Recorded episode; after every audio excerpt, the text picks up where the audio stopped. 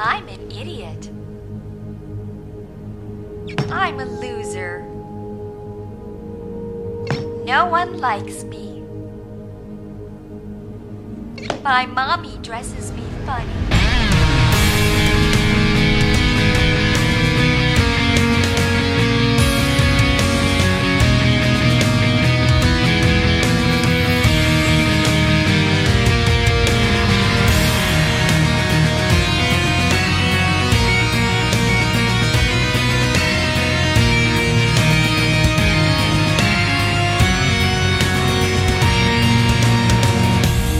Hallo und herzlich willkommen zu einer neuen Folge des Grauen Rates, dem deutschen Babylon 5 Podcast. Quasi mal wieder in, in Endspurtstellung. Wir haben ja nicht mehr viel Babylon 5. Und damit wisst ihr vermutlich auch schon, was wir heute besprechen. Wir sind in dem Fall der Tim auf der anderen Seite. Hallo. Hallo, Raphael. Und der Raphael auf dieser Seite. Und wir besprechen ah, praktisch von beiden Seiten des Flusses aus den Fluss der Seelen zu Englisch The River of Souls. Wobei ich da hin und her gerissen war. Ich habe bei der Recherche, wie man so schön sagt, ja diverse Wiki-Artikel aufgerufen und den Lurkers Guide und die sind sich alle nicht einig, ob es River of Souls oder The River of Souls heißt. Ja, stimmt. Das ist tatsächlich ein bisschen äh, durcheinander. Die Folge sagt The. Ja. Also im, im Vorspann. Und da habe ich mich einfach mal nachgerichtet. Geschrieben hat es JMS, Regie führte Janet Greek und ja, da bin ich nicht weit gekommen. Die Buchfassung des Ganzen schrieb Yvonne Navarro. Mhm. Die sehr viel wohl fürs Buffyverse geschrieben Oh hat und sehr viele Tie-In-Sachen. Da bin ich ein großer Fan vom, von Buffyverse. Tatsächlich. Ja, gar nicht so. Alle versuchen mich immer Und- zu überzeugen, guck's dir an, das ist ganz toll, nach drei, vier Folgen geht's richtig los. Ich habe die drei, vier Folgen Nein. gesehen und es ging nicht richtig los. Nee, also da, da muss ich tatsächlich sagen, ich bin mit Buffy nicht groß geworden. Ich habe mir immer nur von allen Seiten dann anhören müssen, na nee, bahnbrechend, ohne Buffy gäbe es die modernen Serien nicht, das mag alles sein. Ich habe dann Jahre später mit Buffy mal angefangen und auch zu Ende geguckt. Und ich muss vielen recht geben, so ab Staffel 2 ist es okay. Mhm. Das macht auch Spaß teilweise. Bis zu Staffel 5, glaube ich, dann war eigentlich, wie bei Supernatural, der eigentliche Arc zu Ende und danach hat man noch Staffeln bekommen und wusste nicht so ganz, wohin mit der Serie. Dann ist es halt relativ schlecht. Ähm, insofern bin ich da bei dir. Ich bin mit Buffy auch nie so warm geworden. Muss aber fairerweise sagen, was ich sehr gerne gesehen habe, ist Angel. Ja, das siehst du ja immer noch gern, oder? Ja. Ja. Ich habe es aber bis heute auch noch nicht zu Ende geguckt, weil ich halt irgendwie nie den, den Rappel krieg, mal zu sagen, okay, jetzt, jetzt suchte ich mal die Staffeln durch. Aber tatsächlich, ähm, wenn du noch mal anfängst, fang mal mit Angel an. Das hat, glaube ich, so von der Tonalität her irgendwie was sehr viel angenehmeres. Ach, weißt du, Vampire irgendwie, sobald das nur annähernd Gefahr läuft, in, in die Glitzerecke abzurutschen, dann möchte ich eigentlich nicht reingucken. Und äh, ich traue niemandem, der mir sagt, nee, nee, Angel, das hat nichts mit Glitzervampiren zu tun. Ich wollte es gerade, ich wollte gerade ansetzen. Der glitzert Der nicht. Das glitzert ist schon, ähm, also gerade bei Angel hat man ja so die die etwas düsterere, erwachsenere Schiene gef ge gefahren als bei Buffy und das tut dem Ganzen ganz gut. Allerdings glaube ich auch fest dran, dass wenn du Buffy nie gesehen hast, da ja irgendwie drei Viertel des Casts ob Hauptcast oder Nebencast aus Buffy angeheuert wurden, dass man da nicht so viel Freude dran haben Also wird. ich mag so einfache Teenager-Handlungen aus äh, amerikanischen Highschools nicht so gerne. Und das, äh, da, dann ist Angel raus, der ist ja Privatdetektiv. was, wirklich? Ja, ja, der hat eine Privatdetektei und äh, das ist ganz cool. Also ich sage, das ist so ein bisschen erwachsener. Das ist so ein bisschen wie Baywatch für die Teenies war und Baywatch Night. da war dann eher die Horrorserie mit David Hasselhoff. Mhm. Äh, nur auf einem sehr viel besseren Level. Also ich möchte da jetzt auch niemandem vor die Kopf stoßen, aber Buffy, ich erkenne den, den, den Punkt dieser Serie an, den sie in der Historie von Serien hat, bin aber zu gewissen Teilen auch nicht sehr warm damit geworden. Also es gibt sehr, sehr brillante Folgen, aber es gibt halt auch viele, wo du denkst, wow, durchschnittlicher 90s TV-Junk. Naja. Also wenn du jetzt äh, sagst, dass Angel Detektiv war, dann wirst du wahrscheinlich als nächstes behaupten, dass Michael Garibaldi Vertreter der Firma Apgas Industries ist. Ja, tatsächlich. Und nicht weiß, wie man ein Telefon benutzt. Ja, und das haben wir in den USA erfahren am 8. November 1998, in Deutschland am 4. November 1999. Da wurde das gute Ding nämlich ausgestrahlt.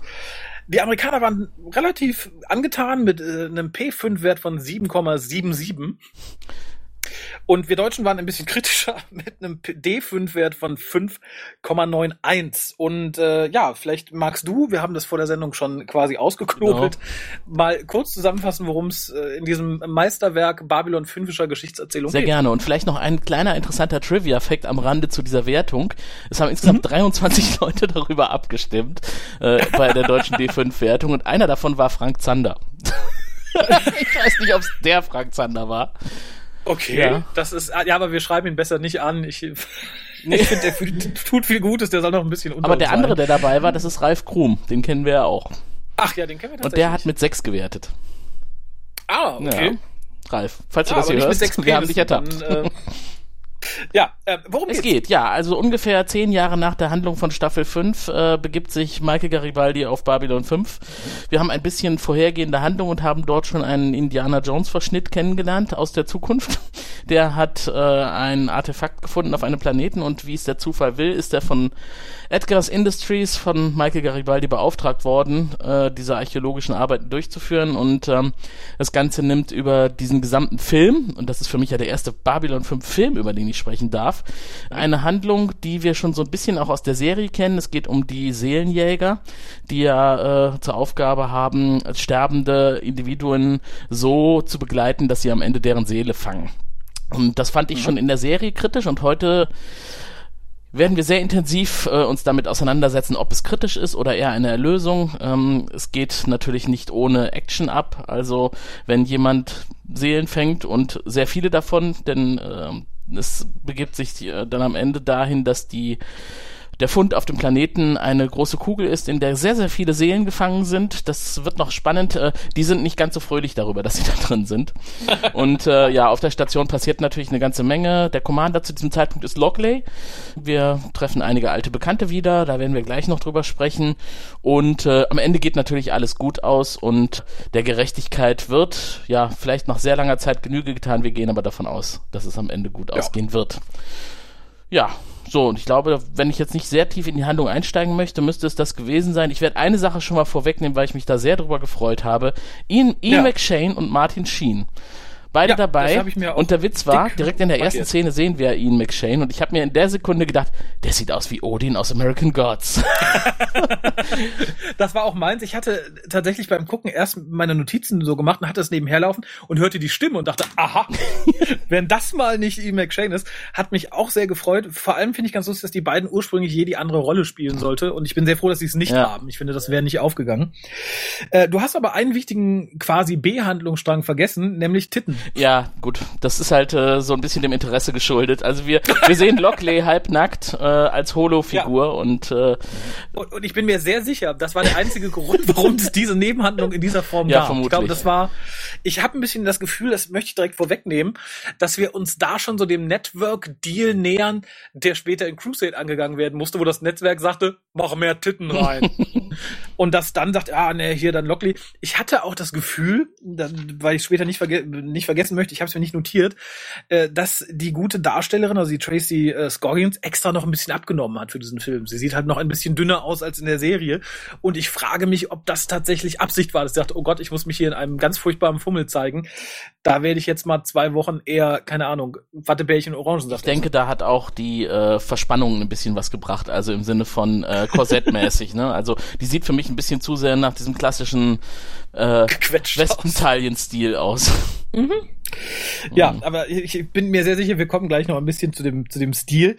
Äh, was mir ganz gut gefallen hat, ist wirklich, wir haben eine sehr, sehr schöne und sehr, sehr lange ja. ähm, Anfangs-CGI-Sequenz, ja. die mir wirklich gut gefallen hat. Wobei mir da tatsächlich jetzt, wo wir nicht mehr ganz so regelmäßig Babylon 5 gucken, mal wieder aufgefallen ist, wie matschig das ja. da mittlerweile aussieht. Also ich freue mich sehr auf die 4K-Auswertung, also die ja im Moment nur eine HD-Auswertung ist und bin da sehr gespannt drauf. Aber da dachte ich im ersten Moment so, Uh, das ist schade. Ne? Das ist ja. aber schlecht gealtert, weil ansonsten gerade die Sequenz haben sich Mühe mitgegeben. Später kommen so ein paar Sequenzen, wo ich denke so, mein Gott, haben sie da einen Praktikanten dran gelassen. Aber hier, ich fand schade, weil das war wirklich, es war lang, es war gut animiert, es sah anständig aus. Kamerafahrt. Ja, genau das. Wir haben äh, so zwei, drei Szenen, die wirklich viel mit CGI-Kamerafahrten arbeiten, was wir sonst so stark Mhm. nicht hatten. Und das fand ich halt gut. Aber ja, wie gesagt, es ist tatsächlich in dem Fall auch schlecht gealtert. Und dieses Gebäude Und- passt so überhaupt nicht zu Babylon 5, ne? Deswegen hat man schon direkt irgendwie Ja. das Interesse geweckt des Zuschauers. Denn wann haben wir schon mal auf einem Planeten irgendwie so im Detail ein so großes Gebäude gesehen? Ne? Das meiste, was wir kennen, wie du es richtig gesagt hast, wirkt matschig, ne? Auch äh, wenn wir auf anderen Planeten sind, zum Beispiel auf Sahadum oder so. Auch das sieht nicht so toll aus, aber dieses Gebäude hier, das ist wirklich, das hätte so schön detailliert sein können. Äh, für, auf mich hat so den ersten Eindruck, weil es auch so düster rüberkam, so ein bisschen wie Castle Ja. Grayskull geweckt. Am Ende ist es Stimmt, zwar hat eher so ein eine bisschen ähnliche Farbe, eine ähnliche Ja, Textur.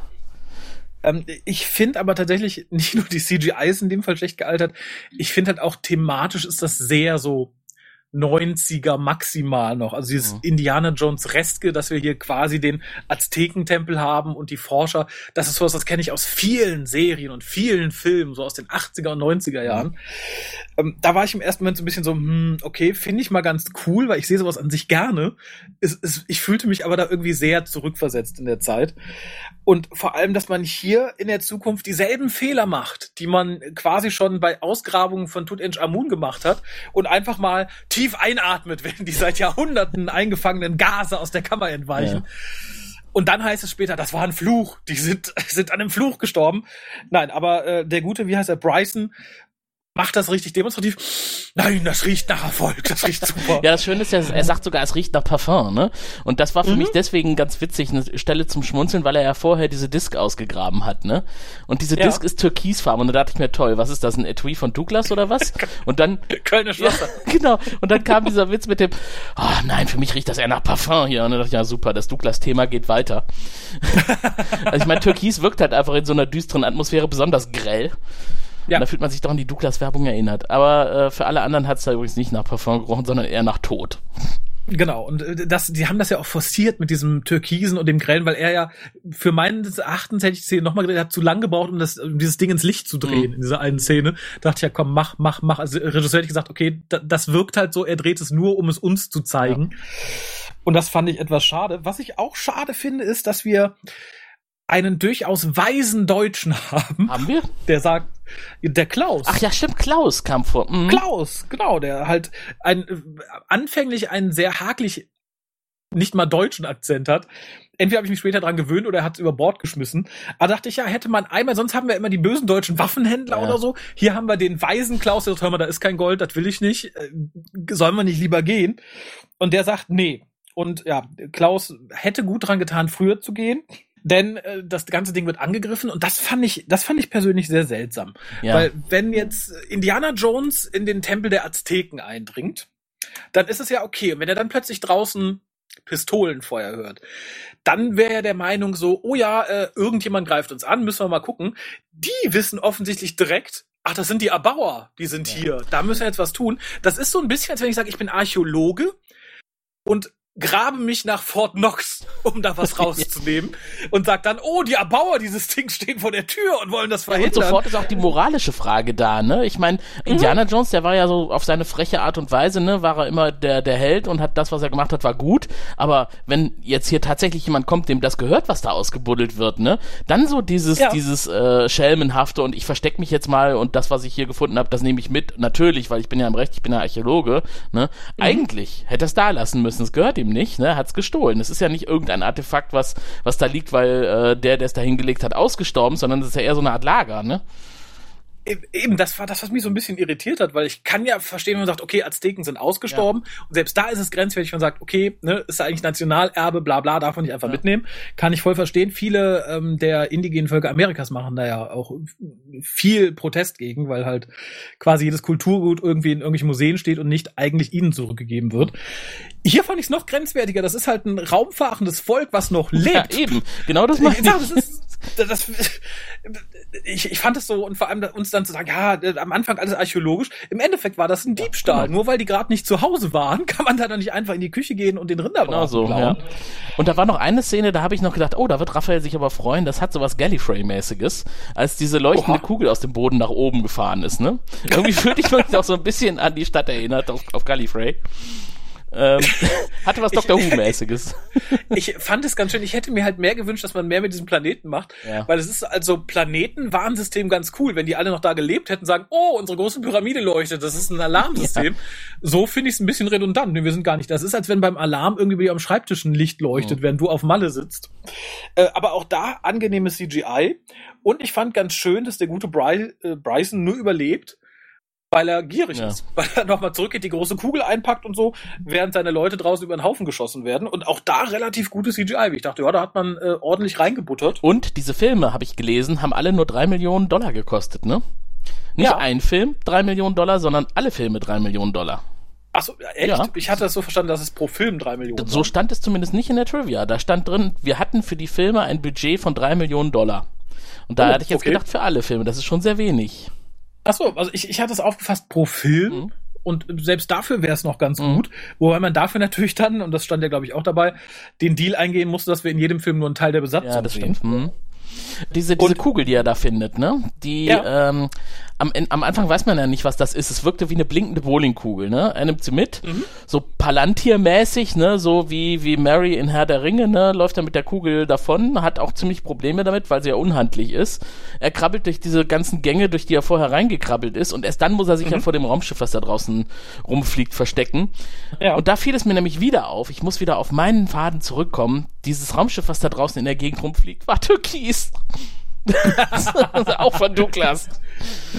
Ja, das war Douglas und die genau. Seelenfänger. Auf jeden Fall äh, ein selbstgerechter Archäologe und am Ende entkommt er auch noch. Nämlich Ja, nach Babylon 5.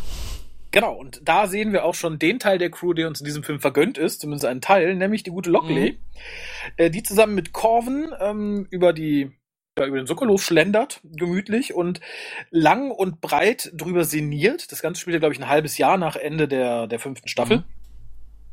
Das ja jetzt, wo Sheridan nicht mehr da ist und Garibaldi, das ist ja fast ruhig auf der Ja, Station. genau, sie hat geworden richtig ist. Zeit zum Blumen kaufen, Frauendinge machen auf dem Sockerlo. Nur Zack nervt ein bisschen, äh, äh, Corbin nervt ein bisschen. Genau, und sie sagt aber dann auch, ja, gerade Sheldon war halt wie äh, das große Leuchtfeuer, was dann Mhm. immer Probleme angezogen hat und so. Das war so süß vergleichs mit dem Pauli-Effekt, der im Übrigen echt ist. Das ist halt so ein Effekt, der einem ähm, Physiker zugeschrieben wird, der immer, wenn er da war, quasi in Anführungszeichen dafür sorgte, dass Experimente nicht funktionierten und Equipment kaputt ging. Der Gute hat, glaube ich, auch ein Theorem aufgestellt und, oh Gott, er hat irgendwas in der, in der Quantenmechanik, müsste ich nochmal nachgucken. Aber das Lustige ist tatsächlich, es hat sich so eingebürgert, gerade durch ein Event, der auch hier erwähnt ist, der ist auch echt mit dem Zug, dass er daran vorbeifuhr gerade und äh, deswegen sagt man halt, die Apparate versorgt haben. Und das Lustige war, irgendwann wollte ihm ein Kollege einen Scherz spielen und sie haben eine eine Lampe befestigt, die auf Kommando halt runterfallen sollte, wenn er den Raum betritt. Bei der Probe hat's geklappt, als er dann drin reinkam, klappt es nicht mehr. Das finde ich sehr Ja. lustig und sowas münzt die halt auf den Sheridan Garibaldi Effekt, weil sie sagt, sobald die hier sind, geht halt der Ärger richtig los und das fand ich ganz interessant, weil wir haben ja noch so ein bisschen drüber uns mokiert, gewitzelt, fanden es nicht so gut, dass im Finale gesagt wurde, ja, Babylon 5 hat ja total an Bedeutung verloren, bla bla bla.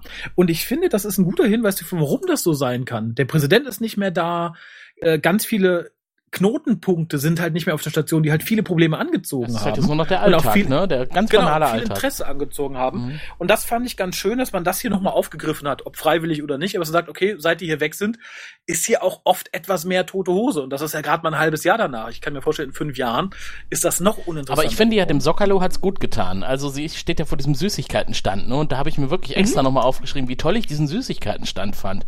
Was da an Das fantasievollem Zeug dran hing, ne? Also da hatte ich wirklich Lust, selber davor zu stehen und mir was auszusuchen. Riesige Lollis und Kugeln und alles schön bunt und Zuckerwatte und was weiß ich nicht. Sowas hätte ich auch auf Babylon 5 nicht erwartet. Nee, man hat, glaube ich, generell der Requisite auch ein bisschen mehr Kohle zukommen lassen. Das sehen wir später nämlich noch. Mhm. Und was ich ganz süß fand, dann sagt halt Corvin, hör mal, wo du gerade beim Thema bist, Garibaldi ist hier. Ja, Und in dem Moment bricht hinter hier ein Faustkampf aus und den fand ich super. A, weil die Beteiligten nett und interessant aussahen und B, weil es dann daran endet, dass der eine oder andere wie beim Wrestling hochhebt. ja, genau. Wir fühlen uns erinnert an furchtbare Episoden. Oh ja. Mhm. Übrigens, Oh ja, sie hat auch was gekauft übrigens, ne? Sie hat eine Vase gekauft, die wird später noch wichtig. Mhm. Die hässlich. Äh, genau. Also sie hat wirklich alles Mögliche eigentlich gesehen, was sie hätte kaufen können und sie kauft eine hässliche Vase. Sie hat vielleicht nicht den besten Geschmack, wenn ich Ja, mir glaub ich später den Fummel ihres Holopendants so angucke. Ja. Im selben Moment, wo sie erfährt, dass Garibaldi gerade durch den Zoll gekommen ist und, und sie den Socado verlässt, weil das kann ja nicht gut Mhm. sein im Sinne des Sheridan-Garibaldi-Effekts, dass einer von den beiden auf der Station auftaucht, verdrückt sich auch ein verdächtig aussehender Typ mit verdächtiger Musik, stürzt seinen Drink runter und fährt in einen der dunkleren Sektoren. Wir wissen noch nicht, was er hat und warum er sich versteckt. Ja, ich fand es auch ein bisschen gemein, muss ich sagen. Also über die ganze Folge hinweg, dass praktisch jeder, der dieses Bordell aufsucht, so als, als fieser Mensch Ja. dargestellt wurde. Also Ja. ich bin kein Freund von sowas tatsächlich, muss ich ganz ehrlich sagen, aber das fand ich schon sehr, erstmal hier, dass er wirkt, als würde er was Kriminelles tun Mhm. und selbst halt als so fies äh, charakterisiert wird und dann, äh, also ich, ich kann es insofern verstehen, ich fand den Laden halt auch sehr Ja, eklig. ist er auch, ja. Also allein dieses Also- Neon-Quietschi-Bunte, ne? Mhm, ja, und es sieht alles so ein bisschen dreckig aus. Also da würde ich, glaube ich, nicht mal irgendwie freiwillig mich hinsetzen, eine Zeitung lesen, geschweige denn irgendwelche meine intimeren Körperteile auspacken. Und wenn du ein schönes Foto dabei gehabt hättest, dann hättest du dich da wohlfühlen können. Ja, und auch da finde ich ganz interessant, dass die Technik ähm, etwas ist, was wir heute ja schon quasi haben. Also nicht das Hologramm in der Qualität, aber diese, diese Touch-Anzüge, das ist ja im Moment schon weit in der Entwicklung, Ja. sowohl als Anzüge als auch als responsives Ding, wo du so Bälle fangen kannst im virtuellen Raum, die dann einfach an entsprechenden, ähnlich wie hier, so, so Knöpfen und Nägeln, die hochgehen, gehalten Ja. wird. Ähm, fand ich interessant. Ich frage mich, ob man da absichtlich sowas gemacht hat, weil man sich vom Holodeck unterscheiden wollte. Es kann gut sein. Äh, oder man ist, wollte näher an der Realität sein, weil ich glaube, als dieser Film gedreht worden ist, gab es das auch schon, diese Technologie. Okay, das äh, fand ich ein bisschen schade. Ansonsten hätte sich aber der Vergleich mit der Barclay-Folge von The Next Generation noch mehr aufgedrängt. Welche meinst du da? Ähm, da, wo er äh, die ganzen, die ganze Ach, Brückencrew ja. quasi auf dem Holodeck Ja, rekreiert. ja, okay. Hm. Auf jeden Fall hat mich eine Sache noch gewundert, der, dieser fiese Verkäufer äh, hat ihm ja noch, wollte ihm ja noch erklären, wie er den Anzug zu benutzen hat, ne? Ja. Und äh, er sagt, er wird das schon selber rausfinden, wie das funktioniert, aber er nimmt den Anzug doch gar nicht mit rein, ne? Er lässt den doch draußen. nee, der, an, der, der, also er sagt zumindest im Englischen, dass ein Anzug für ihn in der, in der Kammer bereit Ah, liegt. okay. Ja. Ja. Auf jeden Fall kommt er damit nicht klar, denn in wenigen Sekunden, wenige Sekunden darauf erschallt ein schriller Schrei und äh, wir stellen fest, er weiß wohl nicht, wie der funktioniert. Genau, und der, äh, der Puffbesitzer regt sich ganz furchtbar auf und sagt, wenn er den kaputt gemacht hat, dann muss er den bezahlen. Währenddessen schwenken wir zu ernsteren Gefilden, nämlich zu Garibaldi, der sich ähm, mit Lockley in ihrem Büro getroffen hat und ihr davon erzählt, dass halt äh, jetzt, wo er die Firma leitet, sie diesen ganzen Black Projects nachgehen, die halt äh, Edgar irgendwie noch gestartet hat und von denen sie halt nicht wissen, was sie alles machen. Er sagt, die schlucken halt viel Kohle und wir gucken jetzt, dass wir die Guten behalten und die Schlechten abstoßen. Mhm. Das fand ich schon ein bisschen zwielichtig. Also wenn er schon sagt, es sind Black Projects, werden die ja alle ein bisschen illegal sein. Ich frage mich halt, warum er dann sagt, ja, die Guten behalten wir. Das ist doch auch nicht so ganz. Da, da ist er doch schon sehr Geschäftsmann geworden. Ja, oder? die Frage ist halt, was er als gut bezeichnen würde. Ne? Also wir überlegen uns jetzt, ob der, Ah, der ja, gut. Archäologe mit seinem Job eher so zu den Guten gehört oder eher nicht. Ne? Das ist jetzt schwer einzuordnen. Aber wenn man Garibaldi kennt, dann weiß man ja, woran er interessiert sein könnte. Ja, aber ich finde gerade, auch als er mit dem, später mit dem Archäologen redet, wird recht offensichtlich, dass Garibaldi das als gut bezeichnet, was die Firma nicht unsinnigerweise Geld Mhm. kostet. Ja, das mag sein. Aber Und- Edgar's Industries äh, braucht ja auch ein neues Standbein. Ne? Ich meine, hier der Kampf gegen die Telepathen, das ist ja jetzt nicht mehr so im Vordergrund. Nee, das stimmt. Also- aber das ewige Leben offensichtlich auch Nee, nicht. anscheinend nicht. Was ich übrigens noch ganz niedlich fand, äh, das erste, was er tut, als er auf Lockley trifft, er bietet dir das Du an, ne? Ja, fand ich auch. Darf mich jetzt duzen. also vor allem, sie sagte vorher ja auch, dass sie ihn ja auch sogar irgendwie vermisst und das fand ich ganz schön, wenn man so in, in Betracht zieht, wie sie in ihre Beziehung angefangen haben, Ja, quasi ja. am Anfang der fünften Staffel. Aber er, Ich fand er es reißt es auch direkt wieder rein, ne? Dadurch, dass er seinen Besuch quasi in ihr Büro bestellt. ja. das fand ich dann doch so ein bisschen Frech. ähm, sehr frech. Vor allem, er konnte ja gar nicht davon ausgehen, dass sie überhaupt da ist, Ja. dass sie ihn empfängt, dass sie nicht vielleicht gerade eine Besprechung da hat oder so. Äh, Sie ist aber relativ schlagfertig und fragt, ob er denn zumindest ein eigenes Quartier hat Mhm. oder ob, sie, ob er sich bei ihr einquartiert hat.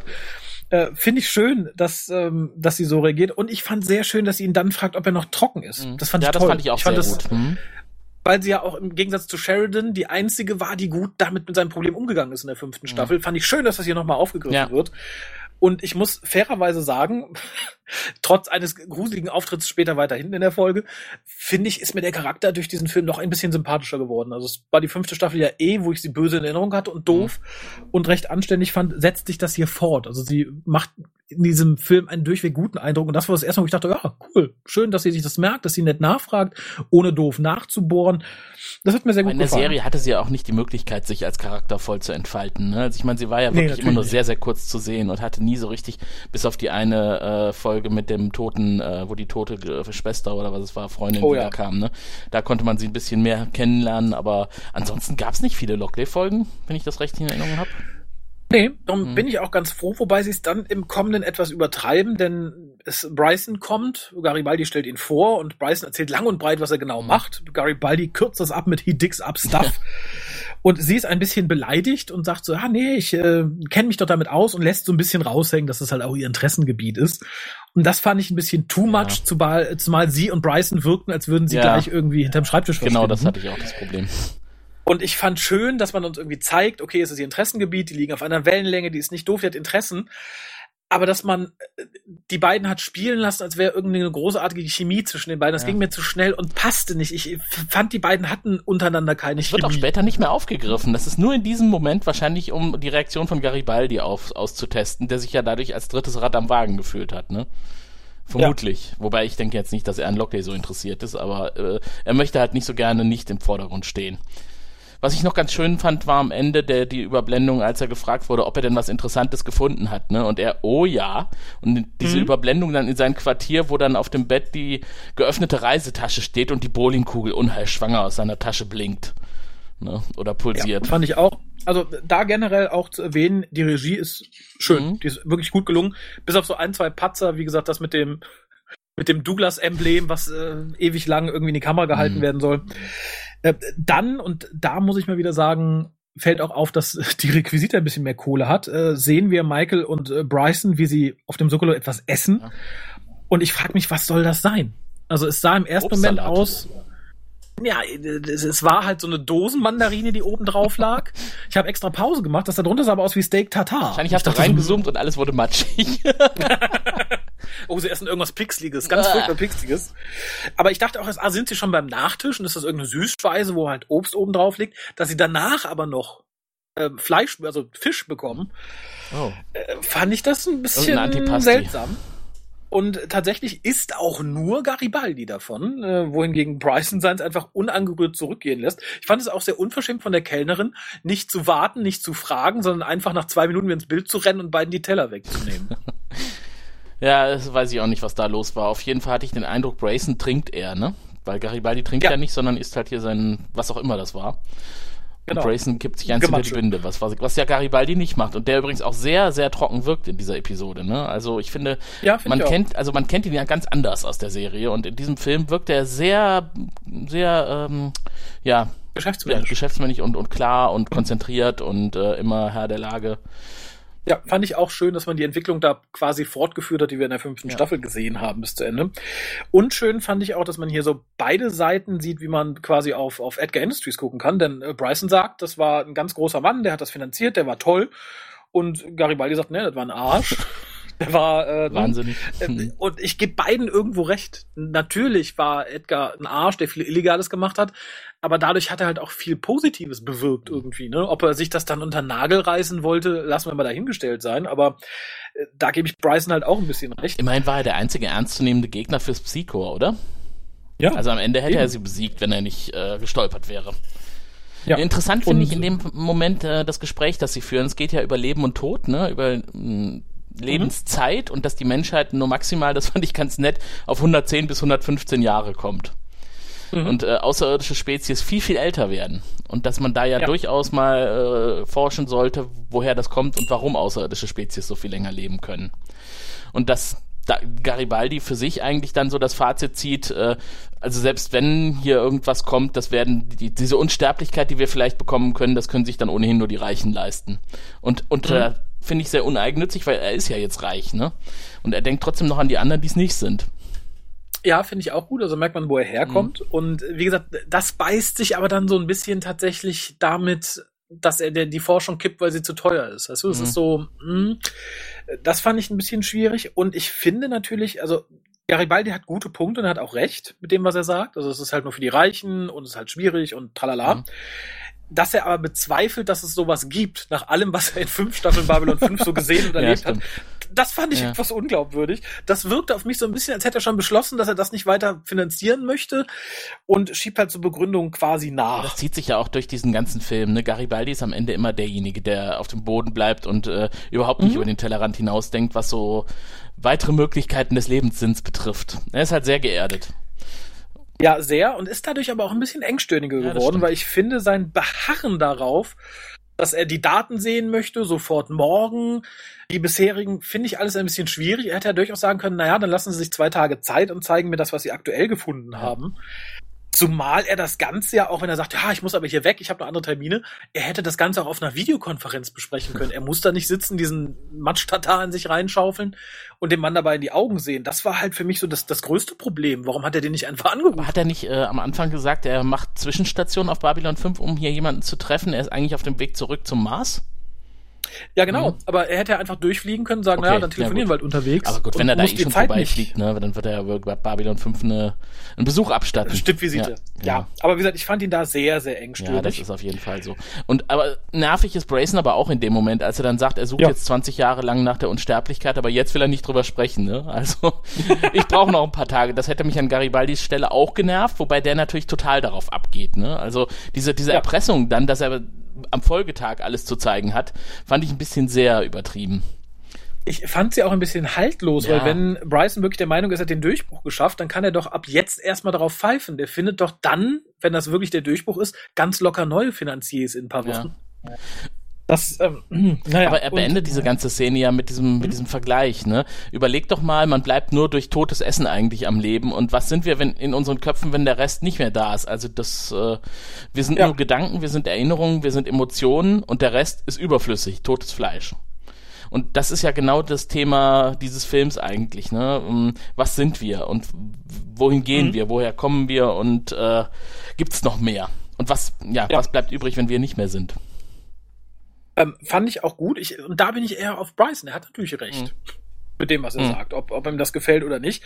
Ähm, Garibaldi führt das später noch aus und sagt halt, ne, wir wissen halt nicht, was da kommt. Er sagt, es kommt halt der Tod, dann müssen wir uns abfinden. Wohingegen andere sagen, na, vielleicht kommt der Himmel. Mhm. Insofern ähm, kann ich da Garibaldi noch ein bisschen weniger verstehen, warum er Brysons Erklärung nicht nachvollziehen kann. Das stimmt eigentlich, ja.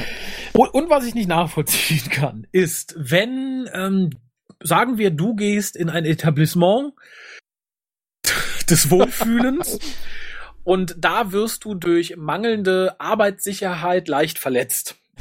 Dann gehe ich als nächstes direkt zur Stationsleitung. Ich wollte gerade sagen, gehst du dann zur Bürgermeisterin und sagst, Frau Bürgermeisterin, ich habe eine Frage. Natürlich, klar. Ich beschwere mich direkt. Das fand ich seltsam. Ich fand aber auch Lockleys Reaktion ganz seltsam, dass sie sagten, ja, nee, der ist ja gar nicht offiziell ähm, als Puff registriert, darf der eigentlich gar nicht. Aber er hat das ja gesagt, sagt dann der Mann, dann hätten sie erst hier hinkommen sollen, das abklären. Wie stellt sich das vor? Guten Tag, Captain, ich möchte heute Abend pimpern gehen im Puff. Ist der von Ihnen Ich habe erlaubt? da neulich einen Stromschlag bekommen.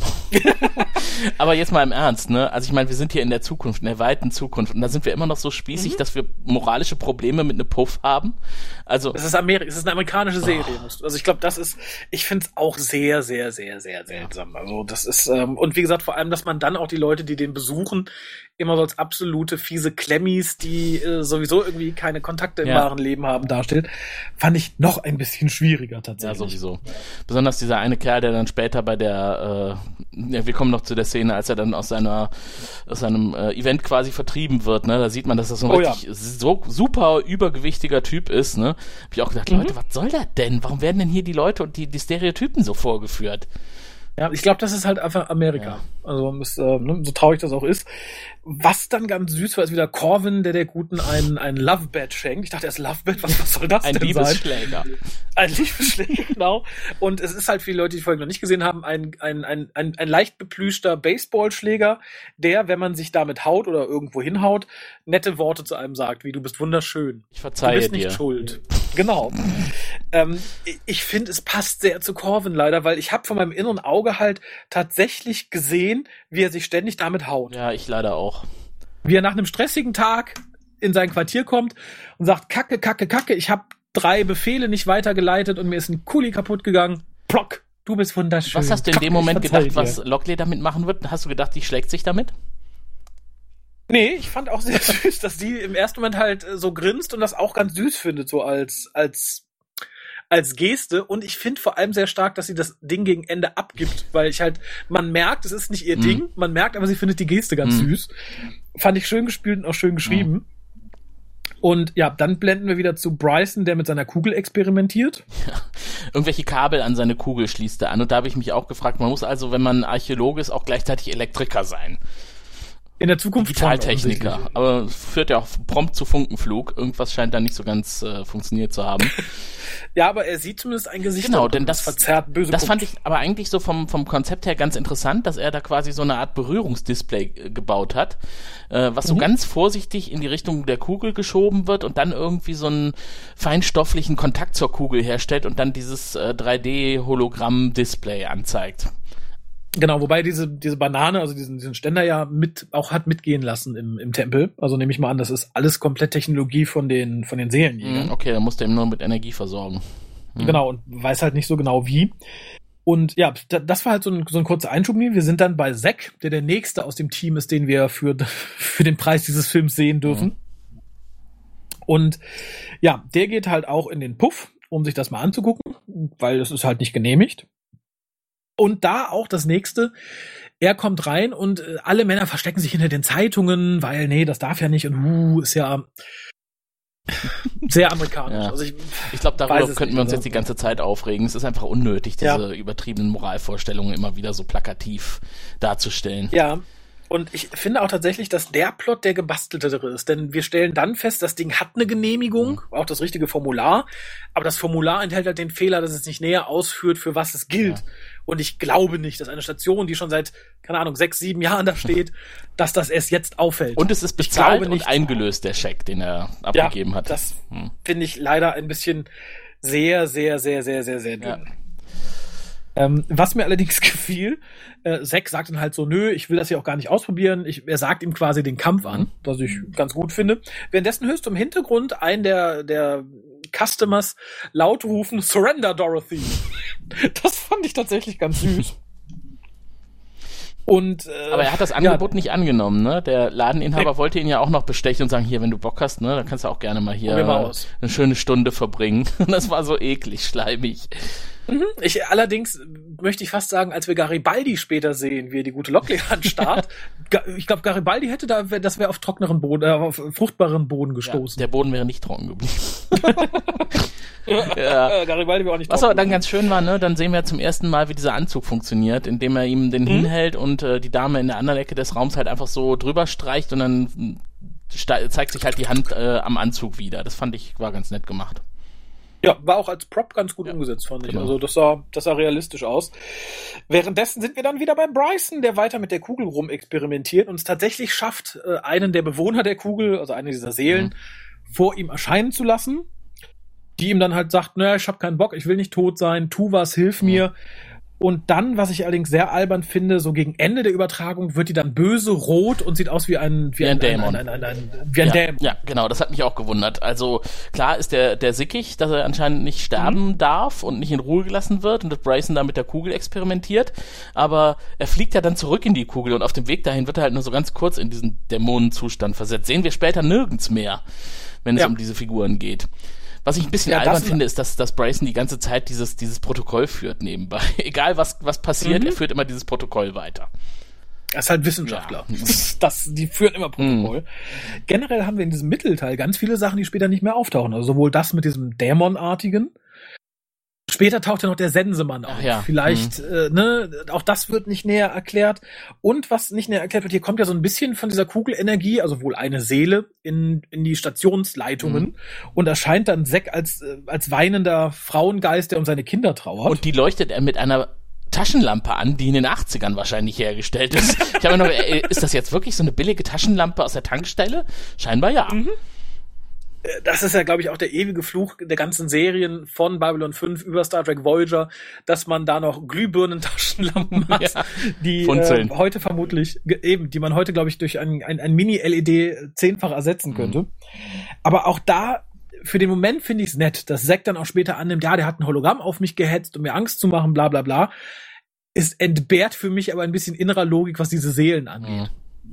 Das fand ich so ein bisschen mh, schade. Und was ich dann irgendwie ganz lustig fand, aber ich, ich mochte diese, diesen tonalen Schwung in dem Film oft nicht, dass Lockley dann quasi ganz viele Anklagen Oh. zurückbekommt dafür, dass sie diesen äh, Puffbesitzer rausschmeißen Diese ganzen möchte. Anwaltsszenen fand ich so nervig. Mhm. Die wären in der, in der Serie gar nicht drin geblieben. Die wären rausgeschnitten worden. Und hier hätte man bestimmt auch 20 Minuten sparen können, wenn man den Anwalt weggelassen hätte. Ja, fand ich auch, weil es halt auch so ein, so ein verzweifelter Versuch von Humor Ja. war und ich finde, das passt halt nicht zum Hauptthema. Ähm, äh, das Hologramm-Ding hätte man meines Erachtens schon weniger humorig Ja. bauen sollen. Das fand ich schon so. Und das war für mich so das, das absolute, äh, wo ich dachte, naja, ich, ich musste manchmal schmunzeln, aber es ist halt abgedroschener, Abgedroschenheits. Mhm. Abdrosch. Ja, und noch schlimmer. Ja. Was mir aufgefallen ist, dass auch dieser Typ wieder Locken trägt. Ne? Mit Ian McShane hatten sie am Anfang schon einen prominenten Lockenkopf dabei und jetzt haben sie hier noch Oh ja. einen äh, belockten Anwalt. Ich musste nämlich kurz über kurz genauer hingucken, ob das wieder Ian McShane ist. Also Ja, hätte er stimmt. schnell den Beruf äh, gewechselt. Erinnerte mich ein bisschen an Donny aus Frasier, allerdings in schlecht. Hast du Frasier mal gesehen? Äh, ja, gelegentlich. Also nicht Hm. die komplette Serie, aber mit einzelne Folgen. Genau, aber so vom Typ her dachte ich, ja, mhm, irgendwie leicht jüdisch, von Grund auf Anwalt, hätte ich in dieser Folge nicht gebraucht. Mhm. Weil es geht dann tatsächlich auch ein bisschen düsterer weiter, nämlich Garibaldi klingelt bei Bryson und sagt, hallo, Sie haben gesagt, ich soll vorbeikommen heute um die Uhrzeit. Das, nee, gehen Sie, es passt mir jetzt nicht. Das fand Gehen ich Sie weg, tatsächlich ja. irgendwie ganz lustig. Wir treffen uns morgen um 12, ich schaue Ihre Notiz an, okay, klingeling. Nee, es passt mir jetzt nicht, gehen Sie wieder. Und Bryson, auch das fand ich sehr unverständlich. Für uns natürlich wichtig, aber so in innerer Logik ein bisschen schwach, weil Bryson sagt, gehen Sie, es passt mir nicht. Und Garibaldi sagt, passen Sie mal auf. Sie haben gesagt, ich soll kommen. Wenn Sie mich nicht reinlassen, finanziere ich Sie nicht weiter. Ja, mal wieder Er lässt Erpresser. ihn- Hm. Genau, er lässt ihn dann aber rein. Drin herrscht das Chaos. Genau, und Garibaldi guckt sich um und er sagt dann, hier sind meine Notizen und reicht ihm halt einfach so diese verbrannten Dinger in dem Abfalleimer und sagt dann, ich brauche ihr Geld nicht mehr. Ja. Gehen Sie. Dann, hätte ihn doch gar nicht reinlassen Nee. Also das ist die, Aber vielleicht waren das so Ne, die also- letzten Reste noch von Braysons eigenem Verstand. Der hat ja durch die Kugel anscheinend schon einiges abbekommen. Ähm, na gut, das kann und äh, wollte dann wenigstens irgendwie diese Geschäftsbeziehung mit Garibaldi noch offiziell beenden. Könnte ich mir jetzt so vorstellen. Weil dadurch, dass er ja seine Unterlagen verbrannt hat, ist da ja gar nichts mehr, was Garibaldi an ihm interessieren müsste. Er hat ja nichts mehr zu geben. Sind ja weg, die Unterlagen. nee, eben. Also hätte jetzt auch Garibaldi los sein können, aber er kennt ihn halt nicht gut genug und äh, weiß nicht, dass Garibaldi das gerade erst anfixt. Oh ja. Ähm, ja, und generell geht's dann halt so richtig los, weil jetzt kommt dann halt auch, kommt der erste Seelenjäger angeflogen. Und da fand ich tatsächlich die Chemie zwischen den Personen ganz süß, als es dann heißt, ja, die kommen ja nur, wenn jemand stirbt und Zack fängt an zu husten. Ja. Und alle gucken ihn ganz schockiert an. Er sagt, nee, nee, ich habe nur, ich habe nur eine trockene Stelle im Hals. Und äh, bevor die Szene dann aus ist, sagt auch noch irgendwie Garibaldi, du siehst ganz schön blass Ja. aus, fang nicht mit mir an. Fand ich super. Sehr nett, dieses Frotzeln zwischen den beiden. Und was mich tierisch gefreut hat, dass wir dann äh, den Seelenjäger gespielt von, ähm, lass mich nachschauen, Ramon Antonio Gerardo Esteves sehen. Oder mit seinem Künstlernamen Martin Sheen, der für mich eine Ja. absolut coole Besetzung ist. Ich finde den echt Mhm. super in dieser Rolle. Für die Leute, die ihn nicht Ja. kennen, er ist Vater von Emilio Estevez und Charlie Sheen. Mhm. In seinem Namen, wie er eigentlich heißt, eigentlich Carlos Estevez. Und ich, ich mal ganz davon ab, dass der Seelenjäger im Lauf der Sendung ja eh ein, ein besonderer Seelenjäger ist. Also er verhält sich ja anders, und- als die, er- wir kennen. Und er hat auch einen guten ersten Auftritt, wie Ja. ich finde, weil er kommt da an und äh, JMS ist später noch gefragt worden, warum verändert er eigentlich im Laufe des Films so seine Sprechweise. Und das fand ich sehr schön erklärt von JMS, weil der natürlich in der Vergangenheit nicht oft mit, mit Menschen und anderen zu tun hatte. Ne? Also der redet ja nicht mit den Leuten, sondern der fliegt irgendwo hin, holt sich die Seele und verschwindet wieder. Ne? Die wollen ja gar nicht, dass er sich lange irgendwo aufhält. Und äh, trotzdem war jetzt in dieser Kennenlernszene, in Anführungszeichen, irgendwo auch so ein bisschen Situationskomik, weil, weil Garibaldi ihn dann fragt, für wen kommst du? Und er guckt sich um, Nicht für dich. nicht für dich. Für dich auch nicht, für keinen hier. so diese, diese Erleichterung dann bei allen. Ja.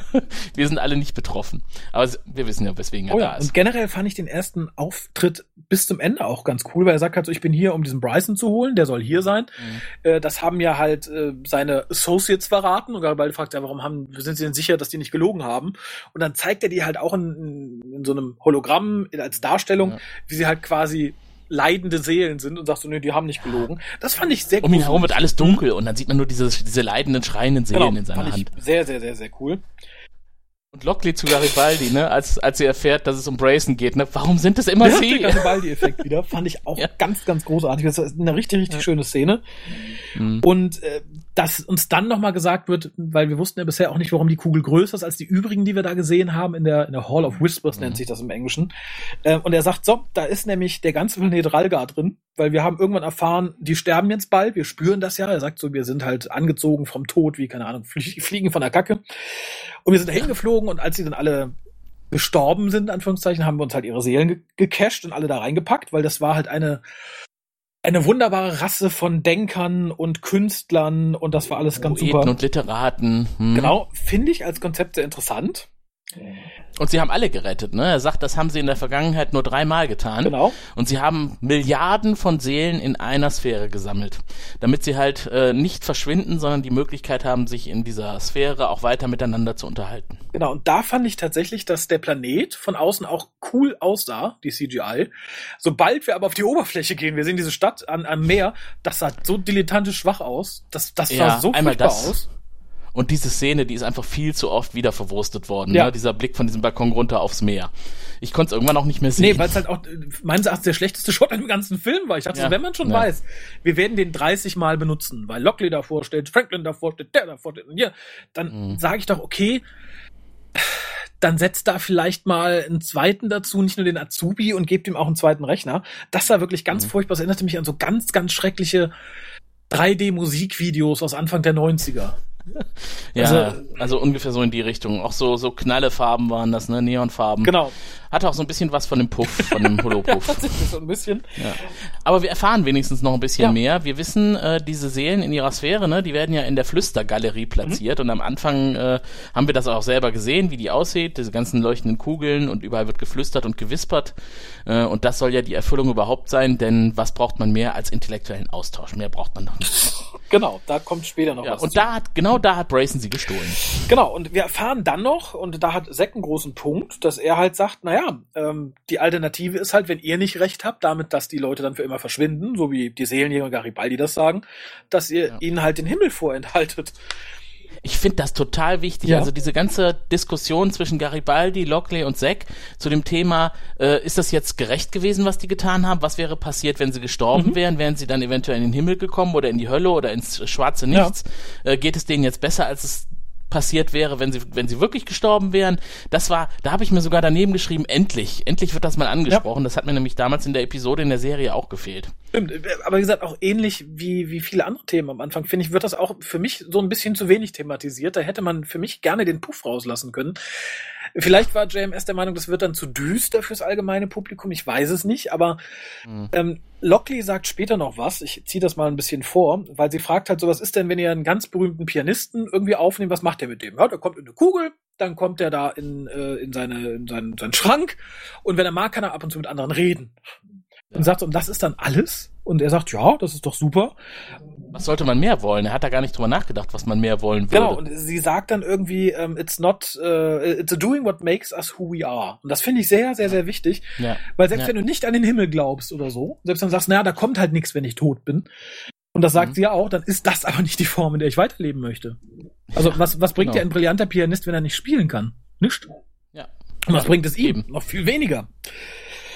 Ja, Und vor allem befürchtet sie ja eigentlich jetzt am Anfang schon, dass es, äh, wenn sie da drin eingesperrt wäre oder so lange dann weggesperrt wird und nichts mehr machen können, dass das eventuell dazu führen könnte, dass man irgendwie sich nicht wohlfühlt und rachsüchtig wird. ja, und das werden sie auch, offensichtlich. Das werden sie, genau. Und Garibaldi will ja dann wissen, was sie denn überhaupt bewirken können als Seelen in Anführungszeichen oder als Energie, die da noch drin ist. Mhm. Und dann wird das auch nochmal erklärt, je länger äh, sie Einfluss haben auf die Außenwelt, desto mehr können sie und irgendwann können sie alles.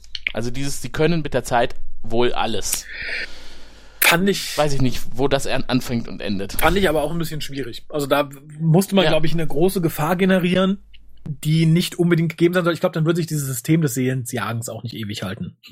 Schön fand ich dann, dass Lockley halt ihr Team zusammenruft und sagt, passt mal auf, sagt immer, wenn irgendwas Ungewöhnliches ist, so sieht die Sache aus. Auch da frage ich mich, kann man das nicht per Telekonferenz machen? Müssen die alle ins Büro kommen? Gut, die AOK sagt, ne, lauf auch mal zu deinem Kollegen ins Büro, schreib nicht nur eine E-Mail. Und diese Gurkentruppe, die sie da hinstellt, ne, ist total durcheinander aus unterschiedlichstem Stationspersonal. Wahrscheinlich sind die Händler vom Sokalo auch dabei. Wahrscheinlich aus jeder Sektion schickt irgendeinen. Ja, Okay. genau. Ja, und während sie das tut oder nachdem sie es getan hat, kommt halt der Anwalt wieder rein. Und Brayson hat äh, noch ein kleines Zwischenspiel mit seiner Seelenkugel ja, genau. und redet mit denen, ne? Denn inzwischen kann er sie ja auch hören und verstehen und jetzt haben sie ihn soweit, dass er bereit ist, die Station zu Ja, zerstören. also äh, er ist mittlerweile jenseits von Gut und Böse, er ist einfach übergeschnappt. genau. Und ja, der Anwalt kommt rein, will weiter über die Klage reden. Lockley sagt so, nö, wir haben jetzt so viel zu tun, gehen Sie wieder. Auch da, die Szene ist Mhm. unnütz wie ein Kropf. Niedlich fand ich nur, dass der. Anwalt hat währenddessen die Snacks von ihrem Schreibtisch runterfuttert. Ach, tut er? Ich gar nicht Und sich dann noch eine Handvoll mitnimmt in den Mund steckt. Wir sehen uns. Das fand ich tatsächlich irgendwie ganz nett umgesetzt, aber hätte Ich ich, erinnere gar mich noch an die. Keule am Ende. Ja, Lockley setzt sich dann ähnlich wie auf ein Furzkissen auf ihren Love Bed. Und der Spruch dazu, ne? Ich liebe dich, ich vergebe dir. Fand ich tatsächlich sehr, sehr, sehr, sehr süß. Äh, süß. Ja. Und dann sind wir wieder im Klischee-Puff mit einem Klischee-Puff-Besucher. Mhm. Und das fand ich auf mehreren Ebenen halt doof. Zum einen, dass man da wieder so ein Charakter nimmt und sagt, haha, ja, guck, der ist übergewichtig, guck, der ist doof, ne? sehr klischeehaft. Und dass man dann eben auch noch so Worte im Mund legt wie, ach ja, ich habe ja ganz lang äh, neben dir gearbeitet, jetzt will ich mal sehen, wie das richtig ist, fand ich schon sehr grenzwertig dämlich. Auch die, wie es dann weitergeht mit diesem Dreier, ne? Das habe ich ja so nicht gebucht, ne? Ich bin ja gar nicht in der seelischen Verfassung irgendwie, Mhm. ich kann mir das gar nicht vorstellen und es ist, entspricht nicht meinem, meinem Persönlichkeitsprofil, äh, wäre ja vielleicht ganz, aber nee, ne? Ich gehe mal, ich lasse euch beide Tja. allein. Und äh, das äh, ist ja der Moment, wo die Seelen halt rausgefunden haben, dass sie, oder die Energieformen, die sich durch die Station bewegen, dass sie sich in diese Hologramme halt einbauen Mhm. können und dann die, deren Körper nutzen können. Und als er dann das Quartier verlässt und äh, wir nochmal einen letzten Kameraschwenk auf dieses Paar Mhm. haben, wo ja er wohl irgendwie der Ehemann ist und sie die Ehefrau, die sich dann da wiedergefunden Mhm. haben, dann sieht man kurz ihre, ihre tatsächliche Gestalt. Und das ist auch tatsächlich in der in dem ganzen Film der einzige Moment, wo wir sehen, wie dieses äh, Volk tatsächlich ausgesehen hat. Stimmt. Ja, ich glaube, am Anfang halt aber sehr schlecht in diesen Hologrammen, die noch von der Kugel projiziert werden. Ja, stimmt, aber da ist es auch sehr Ja, verschwommen. ich genau. habe da Hm. nur tausend Fragen. Also zum einen habe ich wirklich das Gefühl, dass diese Szene auch wieder nur drin ist, weil man sagte, wir müssen irgendwie mehr Sex zeigen. Die Mhm. sollen knutschen, sich anfummeln, erst als Menschen, bla bla bla. Ich habe damit aber ein viel größeres Problem. Zum einen wird uns die ganze Folge über gesagt, man braucht diese Anzüge, die Hologramme haben keine Substanz. Also können sich die beiden Hologramme doch auch nicht anfassen. Das ist so ein Unsinn. Und vor allem, Ja. wenn ich Ja. jahrelang in dieser Kugel lebe und äh, habe dann ähm, treffe meinen mein, mein, mein Eheweib oder meinen mein Seelenverwandten Partner, keine Ahnung, dann ist doch nicht das erste, was mir einfällt, jetzt rumzumachen. Hm. Also, Wobei er hat ja schon 10.000 Jahre mit ihr reden können, ne? aber er konnte sie ja nicht berühren. er kann sie auch jetzt nicht berühren, das ist das Problem. So funktionieren die Hologramme nicht. Nee, die Hologramme nicht, aber die Energie, die, die er mitbringt, ermöglicht ihm das vielleicht. Ah, dünn, würde ich sagen, dünn. Immerhin kann die Energie äh, auch Lockley äh, zum Herzstillstand bringen. Man weiß Oh ja. es nicht, also keine Ahnung. Es ist tatsächlich nicht so ganz ausgegoren. Ich fand aber dann sehr witzig, als äh, der Kunde auf den Flur hinaustritt, Mhm. dass er dann da dieses äh, Hologramm von Lockley sieht, au- in aufreizender Könnte ich Kleidung. sowas auch bekommen. Ja, könnte ich sowas auch Also ich, ich bekommen. muss ja sagen, die Gute hat ja die Figur, sowas tragen zu können. Und wenn sie sich dafür auch runtergehungert hat oder ganz fies einschnüren musste, ich finde sie allerdings nicht attraktiv, muss ich auch dazu sagen. Und vor allem die Frisur, die allein, Frisur also, und dieser Fummel. Ich frage mich ja Hm. bei Reizwäsche eh viel, wa was Leute daran finden. Aber dann auch noch sowas. Das war, das war doch nicht mal mehr in den 80ern irgendwie an sich. Das war doch, oh. Aber ich sag ja mal wieder das Schlüsselwort, ne? Amerika. Ja. Amerika steht ja auch so auf Beine, ne? Das verstehe ich eh nie. Also, Stimmt. ich meine, klar, schöne Beine sind Schön. Wobei ich kann es noch nicht mal nachvollziehen. Also nee, ich, ja, ist schön, wenn jemand schöne Beine Ja. hat, aber dieses Beine bis zum Hals oder Beine bis in die Unendlichkeit. Hallo, was ist denn an Beinen so toll? Keine Ahnung. Amerika. Wie gesagt, ich, ich fand, wie gesagt, auch den ganzen Fummel ganz, ganz furchtbar. Was ich allerdings sehr lustig fand, vielleicht ist Sascha so nett und macht davon auch ein Bild. Als der Mann aus seiner Kammer rausrennt, siehst du rechts so ein Werbeposter mit dem absolut amerikanischen Mit-90er Zahnpasta-Model. Das ist der Wahnsinn. Oh je, noch, noch so ein Knüller. Und dann kommt dieser Typ, den wir dann auch später nie wiedersehen, dieser Krieger mit Schwert. Ja, Ne? der aussieht wie der, Der- Grim Reaper. Ja, genau. Irgend so ein Typ, der mit seiner Karte irgendwo sich nicht einloggen kann in irgendeinem Modul an der Wand, wo wir auch nicht wissen, was er da überhaupt wollte, Mhm. ne? Da war weder eine Tür, noch war das irgendwie so ein Zeitungsautomat oder irgendwas, wo man eine Karte einschieben muss. Auf jeden Fall funktionierte der nicht. Und da steht auf einmal dieser Reaper Mhm. mit Schwert und greift ihn an.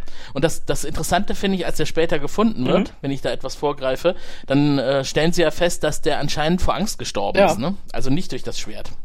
Das fand ich, äh, weiß ich nicht. Das war doch nur dazu, dass man es zeigt, guckt, die sind auch für alle anderen Leute auf der Station total gefährlich. Und auch das hätte ich nicht gebraucht, einfach weil man ja später sagt, na, die wollen die Station in die Luft jagen. Das wäre mir Gefahr genug gewesen. Ja, das hat so was Freddy Krueger-mäßiges, ne? Sterben durch Ein Angst. bisschen, ja. ja. Nightmare on Elm Street. Und auch da hätte man was draus machen können, hat man aber nicht. Das ist Nee. ähm, doof. Schön fand ich dann die nächste Szene, als der Seelenjäger in Lockleys Quartier rumhängt. Ähm, ist auch vom Dialog her cool geschrieben, sagt er so, wer hat sie reingelassen? Mhm. Niemand. Niemand. Aber die Leute, mit denen ich unterwegs war, die, die haben mich nicht interessiert, habe ich die schlafen gelegt und bin einfach so meinem Gusto gefolgt und bin dann hier gelandet. Und das ist echt aber eigentlich eine interessante Wendung, ne? Weil die Seelenjäger kennen wir ja von früher eigentlich nur als ziemlich ernste Figuren. Und der hat auf einmal Interesse und Langeweile, ne? Ja.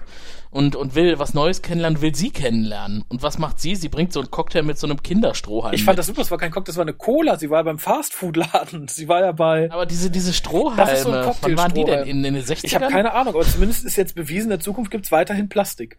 Plastikstrohhalme. Wahrscheinlich, Nicht aus Pappe. wahrscheinlich, weil man auf Babylon 5 den nicht irgendwann aus einer Schildkröte ihrer Nase rausziehen muss.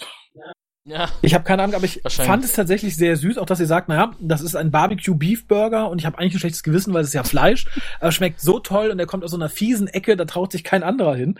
Ich fand das, Sagt sie nicht auch, sie, sie weiß nicht, woraus dieses Rindfleisch besteht? äh, ich, also ich meine, Das könnte sein, dass ich das falsch übersetzt habe, aber ich habe mir geschrieben, weiß der Teufel, woraus dieses Rindfleisch besteht. Ach so, ne, also ich, ich, Mhm. für mich klang es so, dass sie weiß, dass es halt aus Rindfleisch gemacht ist und sie ein schlechtes Ah, okay. Gewissen hat deswegen. Ja. Aber ich fand es tatsächlich ultra sympathisch, dass sie da mit so einem, so einem Fastfood-Beutel anschlört, weil sie sagt, oh, ich hatte einen harten Tag, ich esse das total gerne. Und ihn noch fragt, ob er mitessen will, das, ne? das macht das Das Ganze. könnte mir ja auch nicht passieren, ne? Wenn ich mir was mitbringe, was so in der Menge genau für mich portioniert ist, dann noch jemandem anzubieten, hier, komm, nimm einen von den Burgern, von den zweien. Dann habe ich zwar noch Hunger danach, aber egal. ja, ich, ich glaube, in dem Moment äh, schwingt auch so was Diplomatisches mit. Ich glaube, Garibaldi hätte seinen Ah, Burger okay. selber gegessen. Ich glaube, Ja. sie sagt, möchten sie mal beißen. Was ich allerdings ungewöhnlich fand, sie salzt ihren Burger nach. Das habe ich noch nie im Leben gesehen. Noch nie. Nee, ich auch nicht. Also sie hat ihn Ja. irgendwie, ich dachte, sie hat abgebissen, aber offensichtlich der ist so gerade geschnitten, sie scheint kurz off-Kamera ein Messer genommen zu haben, in der Mitte durchgeschnitten zu haben und salzt ihn dann. okay. Fand ich sehr ungewöhnlich. Ich habe Ja. kürzlich, es war ja der, der Vegan January oder February dieses Jahr, keine Ahnung. Und da gab es eine Werbung von einem Fleischersatzhersteller. Der hat Till Lindemann, ja haufenweise gibt ja, inzwischen. der hat Till Lindemann genommen von Rammstein, der sich hübsch zurecht gemacht hat. Und das ist ein Video von ein paar Minuten und du siehst Till Lindemann, wie er sich an den Tisch setzt, so eine Fastfood-Papiertüte auspackt, einen Burger auspackt und anfängt diesen Burger zu essen. Und ich möchte dazu sagen, er isst diesen Burger nicht, er frisst diesen Burger. Ich habe noch nie, ich finde, Burger essen hat was Gemütliches, etwas Sinnliches. Ich finde es immer ganz angenehm, selbst wenn man sich bekleckert. Ich habe aber noch nie Mhm. jemanden so eklig einen Burger essen sehen, tatsächlich. okay. Äh, er, er dippt den zusätzlich noch in Ketchup und so. Es sieht richtig eine ne Mischung aus, ja, irgendwie appetitlich, aber irgendwie auch bäh. Ja. Äh, endet dann damit, dass er sagt so, ich bin Till Lindemann, ich habe gerade einen Pflanzenburger gegessen.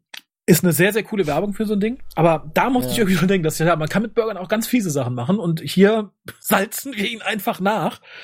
Was auch gegen das Restaurant sch- spricht. Wenn das so toll schmecken soll, wie sie sagt, dann muss man sowas eigentlich nicht nachsalzen. Also ich habe bei einem Burger noch nie Salz vermisst. Ich auch nicht. Wirklich. Weil Burger haben immer Soße und es kommt auf die Soße Ja, an, und oder? normal ist das Fleisch auch gewürzt. Ich hab, wie gesagt, ich habe es Ja. nicht verstanden. Ich fand es auch sehr, sehr, sehr, sehr seltsam. Mhm. Ähm, und da spricht sie halt auch das an, dass halt diese Seelen isoliert sind und nichts machen können außer reden, dass es, dass es ja kein Leben sei, was ich vorhin schon gesagt hatte. Finde ich, ist eine Mhm. ganz, ganz starke Szene. Und plötzlich greifen dann die bösen Seelen an. Ja, und wobei, bevor das Mhm. passiert, finde ich noch ganz interessant, er, er widerspricht eher bei dem, was, was sie dann so in den Raum wirft, ne? Weil sie versucht ihn ja so ein bisschen äh, in die Richtung zu drängen, seid ihr euch wirklich sicher, dass das, was ihr mit den Seelen macht, so Mhm. toll ist, ne? Ob die wirklich nur reden wollen. Und er ihr dann wirklich sagt, nee, nee, äh, da irrst du dich, die Seele will nur existieren. Mhm. Mehr will sie nicht, sie will nur existieren. Und das ist auch wirklich so eindimensional, diese Ansicht, ne? Ja. Da, da merkt man doch schon direkt, wer hier in dem, in dem Film derjenige ist, der falsch Ja, liegt. ich finde aber ganz interessant, dass er was macht, was du viel von religiösen Sekten hast und viel von etwas verblendeten Menschen, die keine Argumente mehr haben, weil sie sagt, ja, aber nee, Seelen wollen es ja, dann sagt, sie, dann sagt er, das denkst du aber nur, weil du noch in deinem Körper gefangen bist. Das kannst du also gar Okay. nicht beurteilen. Hm. Das fand ich ganz schön und das finde ich hat später noch ein bisschen mehr Gravitas, weil er quasi der erste Seelenjäger ist, dessen Seele auch in so einer Kugel ist. Weil er sagt dann ja, auch, ich glaube in diesem Gespräch ist es oder später, dass halt die Soul Hunter selber nicht gerettet werden. Die sind da nicht würdig für. Und das Ja. fand ich ganz cool. Was mir auch gut gefallen hat, fällt ja dann der Strom aus und diese, diese Seelenenergie greift an. Er sagt, verschwinden Sie. Und dass wir eine Nottüröffnungsmechanismus haben, fand ich ganz gut. Sie versucht nämlich die Tür dann dadurch aufzumachen, wirft sich dann aber vor ihn wobei sie dann auch fast stirbt. Auch da die Szene hat mir gut gefallen, dass äh, man dann quasi von oben wie in einer typischen amerikanischen Krankenhausserie sieht, wie sie auf der Waage, auf der Waage, auf der Trage in die Krankenstation gefahren wird, da dann beatmet wird. Das fand ich sehr, sehr, sehr, sehr, sehr gut und auch in dem Mhm. Moment, wo sie stirbt und quasi durch die Station, durch den Stationsboden fällt. Sie Tricktechnisch sich nicht ja so selber auf der im Medlab Höhe. liegen, Bitte? ne? Auf der, auf, sie sieht sich ja im Medlab Genau. selber auf der Trage liegen. Das heißt, das ist so eine klassische außerkörperliche Erfahrung, die man so aus dem eso esoterischen Bereich, nahtoderfahrungstechnisch immer wieder hört. Ne? Mhm. Genau, und dann halt, in dem Moment, wo sie stirbt, fällt sie durch den Boden Station und landet in Mhm. dieser Kugel. Das fand ich übrigens eine ziemlich coole Idee, dieses Durchfallen durch die Station. Ja, fand ich auch. Hätten, hätten sie noch ein bisschen detaillierter machen sollen, weil so sieht man ja eigentlich nur 20 Millionen äh, Fluche. äh, wabernde Mhm. Lichtebenen. Man kann es nicht genau unterscheiden und ich finde, sie fällt viel zu lange. Irgendwie hätte sie schon längst durch die Station durch sein müssen. Ja, oder mal durch den Mittelteil fallen. Je nachdem, wo man Ja, ist. ja, genau. Garten, Garten. Also wir hätten eigentlich sehen müssen, ähm, Flur, Flur, Flur, Flur, Garten, Garten, Flur, Flur, Flur. Aber gut, ich, die Idee war nicht schlecht, aber auch da, ähnlich wie bei dem, was wir jetzt sehen, nämlich den Planeten Ragla, hätte man da Mhm. wieder nicht den Praktikanten dran lassen sollen, sondern jemand mit mehr Geld und mehr Erfahrung. Und hier sehen wir dann auch tatsächlich den weiteren aus der Crew, den wir gerade ganz kurz gesehen haben, nämlich äh, Dr. Franklin. Ja, da habe ich mich sehr gefreut. Das, das glaube ich. Da dachte ich schön, dass man den nochmal unnötigerweise wiedergeholt hat. Ich frage mich, ob der einfach in seinem Vertrag stehen hat, du darfst in so und so viel Filmen mitspielen. Dann sagt man, oh, wir haben aber nicht genug Material für den. Hol den doch da einfach rein, dann ist der einfach die Figur, die Lockley sieht. Aber genau, wollte ich gerade sagen, es ist ja gar nicht Stephen Mhm, Franklin. Genau. Also sie spricht ihn ja direkt so an, ne? Und der stellt aber direkt klar, nee, nee, das bin ich nicht. Äh, Ich bin nur die Erinnerungen und die Gedanken an ihn. Du äh, hast hier erwartet, einen Freund zu sehen und deswegen habe ich die Gestalt deines Freundes angenommen. Und für mich siehst du übrigens so aus wie meine Ehefrau. Und du trägst ein fieses Nick-Klischee. In rosa. genau. Ja, ganz furchtbar. Auf jeden Fall scheint das eine abgekaterte Sache zu sein, diese ganze Geschichte, denn wir stellen jetzt fest, die haben wohl absichtlich ihr Herz für eine Sekunde angehalten, damit sie Zeit haben, mit ihr darüber zu reden, was äh, die Situation in der Kugel ausmacht. Und jetzt erfährt sie halt so ein bisschen von den Dingen, die sie ja schon vermutet hat aufgrund ihrer Analyse dieser ganzen Story. Ne? Sie sind da über 10.000 Jahre gefangen und die Hälfte davon ist inzwischen wahnsinnig geworden. Und die andere Hälfte weiß, wenn die Kugel zerstört wird und die Station zerstört wird, dass dann die wahnsinnigen Seelen auf die Welt losgelassen werden. Und das wollen sie halt verhindern und deswegen haben sie jetzt das Gespräch gesucht, damit jemand, der offen ist, nach draußen halt die Botschaft mitnimmt, was in der Kugel so vor sich geht. Und das finde ich halt jetzt auch interessant, dass sie da ein bisschen mehr darüber erfährt. Und dann geht's aber viel zu schnell, Mhm. weil die hätte eigentlich noch ein bisschen länger äh, reden können und zuhören können, aber in dem Moment ähm, kommt der Herzschlag wieder. Sie erfährt noch, die Seelenjäger haben einen Fehler gemacht. Ähm, und da ist sie wieder aufgewacht. ja, wobei ich glaube, sie hat zumindest noch gehört, dass er sagte, wir haben uns weiterentwickelt. Ansonsten, Genau, das, doch, das kam noch, ne? Ich war gar nicht also sicher. da war sie schon weg. kam. Ich hoffe, sie hat es noch gehört, sonst geht Ja. mir der Sprung, dass die selber irgendwie Mhm. hergeleitet hat, etwas zu schnell. Stimmt, genau, weil die waren auf der Stufe zur nächsten Entwicklung. Mhm. Äh, wir kennen das ja schon von, von Ironheart, ne? Ja. der sich ja auch weiterentwickelt hat zu reiner Energie und die haben ihren Körper halt einfach abgestreift. Und in dem Moment sind natürlich zig Körper gestorben und das hat die Seelenjäger angelockt, aber eigentlich hätten sie sich nur auf die nächste Entwicklungsstufe weiterentwickelt. Genau, das wurde und dann sind sie verhindert. gefangen worden. Ja, finde ich als Fehler ganz schön tatsächlich, dass das mal angesprochen Ja. wurde. Fand ich auch eine interessante Ja, Idee. und was ich total niedlich fand, total süß, dass dann der Seelenjäger, dessen Namen wir nicht kennen, ich nenne ihn mal Martin, dass er mit einer Blume auf die Krankenstation kommt, um sich bei Lockley zu bedanken, weil es war ja noch niemand so positiv gegenüber einem Seelenjäger eingestellt, dass er sich für ihn quasi geopfert hätte, weil normal sind alle Leute froh, wenn sie weg sind oder tot sind. Finde ich toll gespielt und ich fand es super nachvollziehbar in dem Moment. Dann so eine Gerbera auch noch, wo in der Mhm. Mitte so ein Stahlstift drin sein muss, damit die nicht umknickt. Hat er vermutlich auch auf dem Zuckerlo gekauft, passend zu ihrer Vase Ja. wohlgemerkt. Genau, ja. Ähm, und schön finde ich auch, dass nochmal erwähnt wird, dass man normalerweise sich nicht gegen die Solanter wehren kann, dass es bisher nur die Minbari geschafft haben. Ja, total interessant Mhm. jetzt, was er so alles sagt. Also erstmal, dass er halt überhaupt sagt, dass er total dankbar ist, dass sie ihm das Leben gerettet Mhm. hat, dass er das Gefühl nicht kannte, weil das ist noch nie passiert. Er ist ja als, als Seelenjäger noch relativ jung, mit 4000 Jahren, ne? Das heißt, er ist noch jung und, und grün hinter den Ohren und äh, dass sie dann auch so ein bisschen erfa- erfährt von ihm, was passiert. Ne? Was ist denn überhaupt, wenn Seelenjäger Mhm. sterben? Werden die dann von euch auch gesammelt? Nee, wir sind halt nicht würdig, ne? Ja. Und dann teilt er ihr aber auch schon mit, es geht nicht so richtig voran hier und sein Volk ist nicht zufrieden mit dem Fortschritt, den er auf der Station macht und es könnte durchaus sein, dass sie demnächst äh, hier einfallen werden. Ja, ich finde allerdings, er mag naiv sein, er mag vielleicht ein bisschen verliebt in Lockley sein. Ich finde, er lässt sich sehr leicht überzeugen, dass sie einen Fehler gemacht haben. Also er springt Sehr da, auf er einmal, springt ja. da sehr Mhm. schnell drauf an, dass sie sagt, die haben sie einfach Mhm. entwickelt. Nein, kann nicht sein. Doch, kann sein. Oh Gott, wir sind so schrecklich. Mhm. Das ist mir irgendwie falsch, falsch gewichtet. Die hätten den ganzen Puff rausschmeißen sollen und da ein bisschen mehr Charakterentwicklung darstellen und nicht nur davon erzählen. Das fand ich sehr schade. Weniger Anwalt, weniger Puff. Äh, Sehr richtig. Mehr Charakterentwicklung. Genau. Ähm, ja, die beiden gehen dann von der Krankenstation, um, ich weiß nicht genau, was sie tun wollen, alles Böse verhindern, gehen aber an einem Hausmeister vorbei, der die Flure irgendwie mit so einem Gerät behandelt und dabei ein bisschen aussieht wie der Schwarze, der bei James Bond im Hintergrund fegt, aber den Boden nicht berührt. Ja, genau. Dieser bescheuerte Staubsauger. Genau. Ja. Immer schön leicht über der Oberfläche hin und her. Nicht fallen lassen. Nee, genau. Aber es sah sehr futuristisch aus. Also es war, glaube ich, ein Dyson Generation 2263. Ja, Mindestens. und auch da hat die Realität Babylon 5 bei weitem überholt. Heutzutage wird da einfach eine Staubsaugerdrohne langfahren. Ja, genau. Ich habe eine Frage. Nehmen wir mal an, du bist in deinem Fachbereich und dein Chef geht. Du übernimmst die Abteilung. Du bist der Abteilungsleiter. Quasi. Mhm. Dann kommt er irgendwann zu Besuch, weil er sich mit der Sekretärin trifft oder mit deinem Chef, weil die nett zusammen essen gehen. Und dann tritt ein Notfall in deine Abteilung ein. Fändest du es dann nett, wenn plötzlich dein ehemaliger Chef die Leitung übernimmt und dir auch noch Vorträge macht, was du falsch machst und wie du es zu machen hast? Dazu kann ich nur sagen, erstens nein, aber zweitens äh, verkennst du ein bisschen das Mentorenprinzip. Das ist, das ist nun mal so, ne? Wenn, wenn Menschen zusammengearbeitet haben und der eine ist irgendwie der Senpai und der andere das, ich weiß nicht, ich krieg jetzt irgendwie diesen Manga-Bezug nicht hin, aber der eine ist halt der, der Lehrer und der andere der Schüler, ne? Dann wird der Lehrer immer der Lehrer Ja, in bleiben. diesem Fall bleibt Michael Garibaldi immer Michael Garibaldi und Ja, sowieso. sagt Zack halt noch mal, was er denn alles falsch gemacht hat. Fand ich ganz niedlich. Als Zack wäre es mir aber mehr auf die Ja. Nüsse gegangen, als es hier die, ähm, die den Anschein hat zumindest. Also ich finde, ab diesem Zeitpunkt finde ich eigentlich Garibaldi sehr angenehm für den Rest des Ich, find, Films. ich fand Garibaldi Sehr lustig, sehr light, lighthearted. Ja, vor allem dann haben wir Auftritt Nutten Lockley. Und äh, im ersten Moment dachte ich, tja, da hat natürlich der Sender nicht mit gerechnet. Wir haben Lockley hinter einem CGI-Ding. Das heißt, das Ganze ist so matschig, du siehst sowieso nichts. Da wirst du die Daddys Ja. nicht mit auf die Couch locken. Später hast du darum, ich bin mir sicher, später extra noch mal eine Szene ohne CGI, nur damit du die ein bisschen schärfer zeigen konntest. Furchtbar. Und ja, ich fand zum einen ganz schön, dass der Bordellbesitzer dann sagt, nee, ich habe das Recht dazu, ihr Bild zu benutzen, weil das ist Satire. Und ich finde es sehr schön, dass auch in der heutigen Zeit viel unter Satire läuft, wenn man sonst keine Entschuldigung hat, dass man sich verhalten hat wie ein Arschloch oder was Illegales getan hat. Ja. Und wenn man ein bisschen tiefer darüber nachdenkt, würde man den äh, Bezug sehen zwischen dem, was die Seelenjäger machen, ne? Weil die Mhm. bemächtigen sich der Seelen und der Abbilder derjenigen, die halt gestorben sind.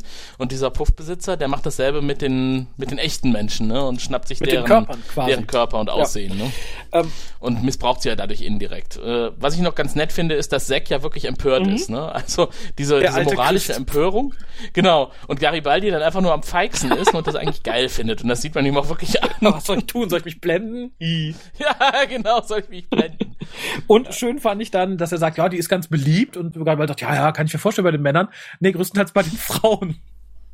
Oh, ja, das habe ich gar nicht mitbekommen, das ist fand ich gut. auch ganz, ganz großartig. Und das, als Lockley das sieht und auf den Puffbesitzer losgehen möchte, sagt er, fassen Sie mich an, ich verklage Sie. Fand ich toll. Ja. Fand ich, das fand ich tatsächlich ganz lustig. Ja. Und ja, dann haben wir halt Holo Lockley, die die ganzen anderen Holo-Figuren auf den großen Versammlungsplatz lockt und extra, wahrscheinlich weil man sagte, naja, die Daddys sind jetzt schon mal da, zieht sie dafür ihre normale Uniform an. Das Ja. fand ich, nicht, dass ich gerne viel mehr von ihr gesehen hätte, aber das fand ich ein bisschen albern. Sie hätte sich ruhig ausziehen können, ne, komplett. Dann hätte sie nackt vor der Masse an Energiewesen gestanden. Die ich übrigens ganz schön äh, dargestellt fand in diesem äh, Hangar, wo sie dann plötzlich alle standen und äh, geleuchtet Ja, haben. schön schlicht vor allen Dingen. Also es war schlicht, aber ohne albern auszusehen. Genau. Und im Endeffekt war es ja nur eine Falle, ne? Am Ende, ähm, besonders am Ende, am Anfang äh, stand Lockley vor denen allen als äh, Lockley-Hologramm und hat diese Ansprache gehalten, ne? Dass jetzt halt der Moment Das gekommen ist, wo Notogramm. sie Rache nehmen können. Genau, also einfach alle hochstacheln, ne? unser Schmerz soll vorbei sein und die Rache ist unsere, keine Ahnung, diese ganzen Phrasen, die sie da gedroschen hat. Ähm, und danach war sie ja weg. Ja. Ne? Lockley hat sich ein Herz gefasst und ist runtergegangen und wollte mit mit ihrer mit ihrem äh, Abziehbild ein paar Worte wechseln und das war aber schon längst nicht mehr beseelt. Ja, fand ich ganz gut. Das war nämlich nur noch das Hologramm und die Seelen. Hologramme noch da, Seelen weg. Und Ja. Loki ist dann sehr schnell dabei, den Puff in die Luft zu jagen mit einer Thermalgranate. Und ich fand es Mhm. tatsächlich milis- militärisch gut. Man weiß, wo sie herkommt, dass sie vorher fragt, wie weit sind wir von der Hülle weg? Dass sie sich halt Mhm. bewusst ist, okay, wenn ich da ein Loch reinreiß, war das doof. Ich frage mich Mhm. allerdings, warum weiß sie das selber nicht? Es ist ihre Station. Sie muss doch ungefähr wissen, wie weit die Hülle weg ist.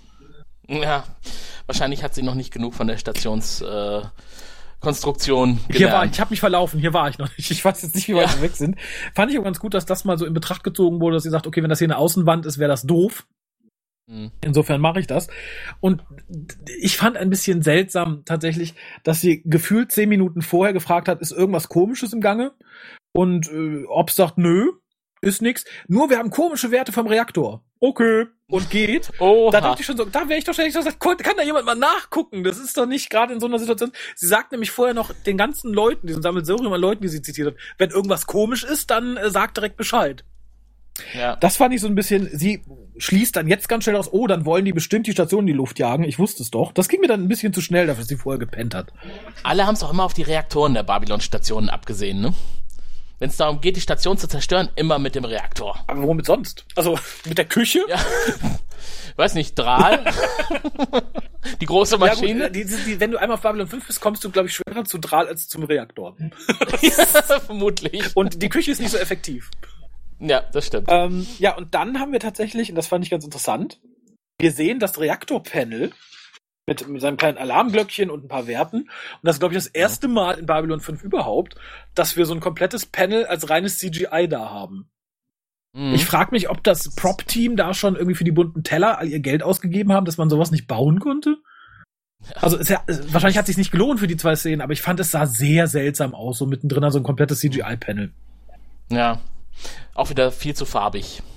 Und gar nicht benutzt. Ja, eigentlich. viel zu farbig, viel zu glatt. Es Mhm. sah halt einfach Ja. billig gerendert aus. Das fand ich schade. Da hätte ich mir dann eher eine ganz billige Anzeige gewünscht, wie wir sie sonst auf der Krankenstation sehen. Oder so. Mhm. Oder ein Countdown aus dem Off, der gesagt wird. Aber das fand ich komisch. Das, das wirkte einfach komisch. Ja, seltsam. Übrigens haben wir inzwischen auch einen, einen Countdown. Ähm, das Volk von äh, der Seelenjäger hat ja ihrem Abgesandten nicht geglaubt, als er mit der äh, Verhandlungsgrundlage wieder zu ihnen zurückgekehrt Mhm. ist und hat ihnen jetzt halt gesagt, ihr habt noch 20 Minuten und dann kommen wir und holen uns die Sphäre. Genau. Und das heißt, jetzt haben wir wirklich äh, ein bisschen Zeitdruck für Jetzt Lockley. Aber Und- Lockley hat trotzdem Zeit, nochmal nachzufragen, ob denn ihr Hologramm wirklich sehr begehrt ist im Aufzug. Das fand ich Ja, ganz schön. ist klar. Das muss man wissen, ne? Man muss Prioritäten Warum sollen sie setzen. sonst mein Abbild genommen haben? Ich habe gehört, das ist sehr beliebt. Wirklich? Ja. ich habe es auch gesehen, ich fand es auch gut. Noch beliebter ist nur das Garibaldi-Hologramm. Und das aber bei den Männern. Ha. nur bei den Männern. genau. Londo kommt ständig vorbei. Also gut, der ist ja gar nicht mehr da. Ah, nee. Ja, ja, genau. So, und dann finden wir Brayson, wie er in seinem Energiewirbel sitzt und völlig weggetreten ist und mit seiner Sphäre spielt. Und dann fängt für mich wieder an, so ein bisschen klischeehaft zu werden, denn Garibaldi sagt, so, ich rede jetzt mit dem. Wie Captain Ja, Kirk den genau. Computer, den Computer in, in den Wahnsinn redet, versucht er das hier mit Bryson wieder in die Normalität zu holen. Klappt Ah. natürlich nicht und die Seelen schießen auf die Leute, die drumherum stehen. Genau, erstmal auf Garibaldi, ne? Der hüpft dann erstmal zur Seite. Und äh, das war dann auch der Moment, wo, wo Zack mit seiner Sicherheitstruppe eingetroffen ist und äh, Lockley erstmal allen befiehlt, diesen überhitzten Angriff abzubrechen, denn mit, äh, mit Gewalt kommt man hier nicht weiter. Irgendwie muss man Mhm. hier auf Verhandlungsbasis vorangehen. Und das, nachdem Garibaldi das schon probiert hat. Ja, genau. Aber der Seelenjäger hat jetzt nochmal einen weiteren Sprung in seiner Charakterentwicklung, finde ich. Weil ja, er jetzt ich mir auch notiert. man- Viel zu schnell. Ja, genau. Also das geht jetzt eh am Ende alles relativ schnell. Jetzt, jetzt hat er auf einmal Verständnis für die ganze Situation und er schämt sich, hat Schuldgefühle. Wir hätten die Seelen nicht im Dunkeln halten sollen. Wir waren Monster, schlimmer als der Tod. Und ich habe eine Idee. Sprach's und tritt aus der Deckung hervor.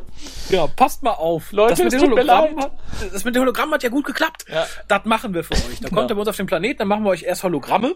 Und dann fand ich, das fand ich etwas irritierender, sagt er. Und dann können irgendwann Leute kommen. Ja, genau. So, dann Heißt seid ihr ein die- Zoo. Herzlichen Glückwunsch. Ich, ich wollte gerade sagen, heißt das dann, die führen, nee, nee, ich glaube, ihr wollt Leute dahin führen und die können dann Besitz dieser Körper von den Leuten Stimmt, ja, das, ja, er sagt ja auch, dann könnt ihr wieder eure Füße fühlen, ne? Auf, Genau, das, Boden dann dachte ich so, laufen. was, was ist, was, was, was, was, wen holt man denn da? Hallo, haben Sie Interesse, Ihren Körper aufzugeben zugunsten einer anderen Seele? Das gibt doch richtig Knas. Ja. Ne? Nö, ich will nicht zurück in die Kugel, ich bleib jetzt hier in dem Körper. also das fand ich ein bisschen ähm, sehr schnell und gut fand ich dann, aber es war viel zu wenig ausgearbeitet und betont, dass er sagt, naja, dann opfer ich mich jetzt erstmal selber, dass ihr es als Zeichen des guten Willens seht, dass ich zu euch komme. Genau, ich will eine Brücke, eine Tür der Hoffnung sein. Genau. Das finde ich, äh, weiß ich nicht. Es, es, hat viel Gravitas, wenn man sich mhm. mal anguckt, was er vorher darüber gesagt hat, dass die Seelen der Seelenjäger nicht gerettet werden, was das für ihn bedeutet und so weiter und so fort. Wurde aber null aufgegriffen, sondern es heißt einfach, Deal, machen ja, wir so. Genau, so, wir töten okay. dich, herzlich willkommen in der Kugel. Genau, und ähm, ja, dann ist es auch schon vorbei. Es ist dann so, ja, die Kugel liegt jetzt hier. Gieschen bricht zusammen, Brayson hat überlebt. Mhm, mhm. Der, der Senior natürlich nicht. Dann holen wir doch jetzt mal die, einen anderen Senior, dass die doofe Kugel abholen kann. Ja. Ähm, nett fand ich im Übrigen, dass wir auf der ähm, im Landebereich, also im Ankunftsbereich, ein Poster von einem Jupiter-Bistro sehen. Also es hat mir ähnlich wie der, der die Fastfood-Tüte ganz gut gefallen, dass man so ein bisschen Marketing betreibt und auch sieht. Und dann haben wir hier auch wieder Lockley, den dem Seelenjäger erstmal auf ihn einredet ja. und so. Das fand ich so ein bisschen. Brr, Sein Opfer darf nicht umsonst sein. gewesen sein. Denkt daran. Ja, und vor allem dann sehen wir schon wieder diese schlechte CGI aus dem Innern der Kugel und der Seelenjäger sieht dann auch noch, was da abging am Himmel. Ja. Das, das war mir ein Als eine riesige Lockley am Himmel, ne? Ja, das war mir, weiß ich, das war mir zu, das war auch wieder sehr amerikanisch zu albern. Also dafür, dass man eigentlich ein Thema anspricht, was eine ziemliche Schwere hat, war mir das so ein bisschen zu schnell gelöst ja. und so ein bisschen so, ja, Lockley, danke. Und vor allem, ich glaube, die Seelenjäger würden, werden den Teufel tun. Die werden die Kugel jetzt wegschmeißen und sagen, ja, ist doch alles wieder jetzt gut. Jetzt können wir uns nichts mehr tun. Ja, dann machen wir es weiter wie sonst auch. So Flüstergalerie wieder beleben. Genau, und Bryson sagt im Übrigen genau das. Äh, er sagt auch, er will einfach weitermachen. Mhm. Weiter man auf der Suche nach dem Sinn des Lebens. Man sieht ihn aber nicht mehr. Wir hatten nicht mal Zeit, dass man noch eine Szene mit ihm gesehen hat. Nee. Das fand ich so, zumindest ein Gespräch zwischen ihm und Garibaldi am, am Krankenbett mhm. hätte ich mir gewünscht, weil Garibaldi ja immer noch irgendwie was mit seiner Finanzierung zu tun hat. Wobei hat er nicht den Vertrag beendet, dadurch, dass er die ganzen Unterlagen verbrannt hat? Ja, aber da war er verrückt. Also, aber die sind jetzt trotzdem verbrannt weiß ich, wenn du schwer besoffen im Fieber waren bei deinem Chef und du sagst, ich kündige, dann gilt das doch auch nicht. Also. Ja, schwer besoffen, so nach Karnevalsfeiern und so, oder? Ja, ich, ich wollte gerade sagen, ich weiß noch, mein, mein Mitbewohner damals hat in seiner Ausbildung bei der Messe Düsseldorf bei der ersten Weihnachtsfeier in den Saal gekackt. Gott. Sturzbesoffen. Und der dürfte auch weiterarbeiten. Da hat man gesagt, naja, das können wir nicht. Äh, Wird ihm ein Leben lang anhängen in dieser Firma.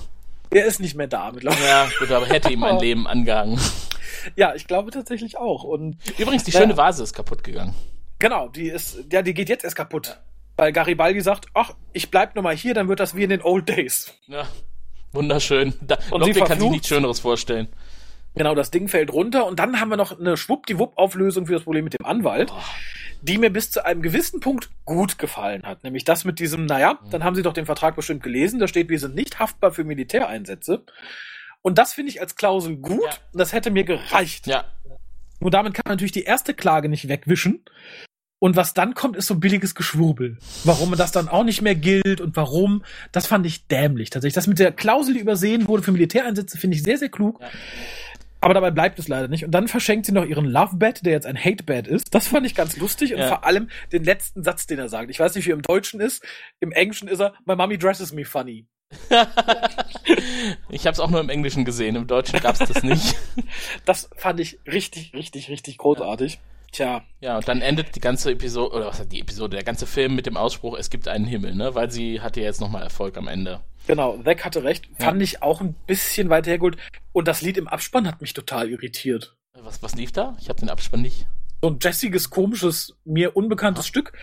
Vielleicht weiß da jemand, warum dieses Stück gewählt wurde. Hat es irgendwie, ist es ein Stück, was irgendwas mit dem Himmel zu tun hat oder mit Seelen? Ich wäre irritiert, es war nicht die normale Abschlussmusik. Ich finde ja, die richtig gute Babylon 5 Musik, die gibt's ja nur vom äh, Babcon-Verein. ja, genau, das besser als das Original, muss man genau. fairerweise mal sagen. Ja, dann ist die Folge zu Ende und äh, ich bin der Film natürlich. Ja, es fühlte sich aber tatsächlich ja. an wie eine Folge, muss ich ganz ehrlich sagen, was ich ihr auch sehr positiv zugute halte. Aber bevor wir hier Dinge auspacken, die euch erschrecken könnten, kommt der gute Wir und sagt euch warum. Sehen Sie, wir Centauri haben sechs äh, und jede Zahl steht für ein bestimmtes Niveau von Intimität und Lust. Also es beginnt bei eins und das ist, na ja, ja, ja. Dann kommt zwei und wenn man fünf erreicht hat, dann... Äh, ja, ja, schon gut, Wirr, ich habe verstanden, alles klar. Ja, Tim, ja. Hose auf. Dass es sogar hier den guten Wirr gibt, ne? dabei kam er überhaupt nicht vor. Ich habe ihn aber auch nicht vermisst, muss ich Nee, auch wirklich sagen. nicht. Also äh, ich vermisse ihn ja sonst immer, wenn er nicht dabei ist, aber heute ging es um andere Themen. Ja, also Ähm, wir haben eingangs schon darüber gesprochen. Ich weiß schon gar nicht mehr, ob wir es während der Aufnahme gesagt haben, aber uns, also mir persönlich hat dieser Film besser gefallen, als ich dachte. Es war für mich auch, da muss ich mich jetzt mal ein bisschen outen, so der zweite Film inzwischen, den ich gesehen habe von Babylon 5. Das hat den Vorteil, dass ich jetzt noch einiges sehen kann, was ich noch nicht kenne. Und es hat den Ah. Nachteil, dass ich jetzt äh, anderthalb Stunden Filme gucken muss, um Inhalte davon abzuleiten, über die man dann sprechen kann. Und äh, Ja, auch das habe ich eingangs gesagt. Es ist was anderes, so einen Film einfach nur zu gucken und zu genießen, als wenn man sich Notizen macht, über die man dann später noch sprechen muss. Also das hätte ich wirklich heute gerne lieber einfach nur so geguckt. Ähm, aber es war äh, unterhaltsam. Also ich habe mich äh, tatsächlich gut unterhalten gefühlt, bis auf diese Elemente, die wir jetzt wirklich schon mehrfach hervorgehoben haben als äußerst nervig, auf die ich wirklich hätte verzichten können. Es einfach nur Füllmaterial war, weil eigentlich, eigentlich war das Thema, das Hauptthema schon wichtig und gut genug. Und auch mit seinen kleinen äh, Ausbauten, die es so gab, ne, und Moral, äh, moralischen äh, Imperativen und was weiß ich nicht, was noch eine Rolle spielte, Ethik, hätte mir das ausgereicht. Dennoch würde ich sagen, also ich habe den ersten Film inzwischen gesehen und ich habe diesen Film gesehen und eigentlich haben mir beide gut gefallen. Der erste hat mir eigentlich noch ein bisschen besser gefallen als der jetzt. Deswegen würde ich heute mal einen maximalen Punkt weniger vergeben als für den ersten. Also ich würde dann tatsächlich sagen, heute gehe ich hier mal auf vier Penisse. Ja, da kann ich, da kann ich gleich Mhm. ziehen tatsächlich. Auch mit eigentlich fast denselben Begründungen. Also zum einen finde ich, das wäre eine wirklich gute, solide Doppelfolge gewesen in der Serie. Ich hatte so im Kopf, dass die Filme sehr viel schwächer sind als vieles aus der Serie. Ist es hier nicht. Ich habe tatsächlich das erste Mal im Gegensatz zu den ersten beiden Filmen nicht den Restcast vermisst. Das genügt mir. Ich hätte auch Franklin nicht gebraucht. Also ich finde, äh, die, die wir hier sehen, also gerade Lockley und Garibaldi, stemmen die Folge sehr, sehr gut. Die Folge befasst sich mit interessanten Fragen, aber nicht genug, meines Erachtens. Das ist für mich so ein Minuspunkt, dass man sagt, okay, man hätte meines Erachtens den Puff rausschmeißen können, den Anwalt rausschmeißen können und sich dafür etwas mehr den interessanteren Fragen widmen. Ich kann mir nur vorstellen, dass man dann sagt, okay, dann wäre es zu düster geworden. Was Ja, für mich kein. Problem ist, aber ich glaube, für manche Fernsehzuschauer vielleicht. Ja, mehr kann ich nicht sagen. Es, ich, es war eine Freude, Lockley wieder zu sehen, was ich nie gedacht hätte, dass ich mal sage, als ich wieder angefangen habe, Babylon 5 zu gucken. Äh, insofern, ja, ich bin auch bei soliden vier Penissen, äh, so, im, wenn ich nicht zu sehr über die ganzen Fehler nachdenke oder was mir gefehlt hat, allein so vom Guckgefühl her, wäre ich sogar bei 4,5 oder so. Ich habe mich echt amüsiert. Ich, ich finde, es hatte keine Längen. Ich hatte wirklich Einzelfolgen in den Staffeln 1 bis 5, wo ich härter dran zu kauen hatte, als ich davor gesessen habe, um, um sie mal anzugucken. Das und war gibst du wirklich bei Holo Lockley, ne, da war der Penis noch etwas solider. nicht meiner, leider nicht meiner, Ihrer. vielleicht.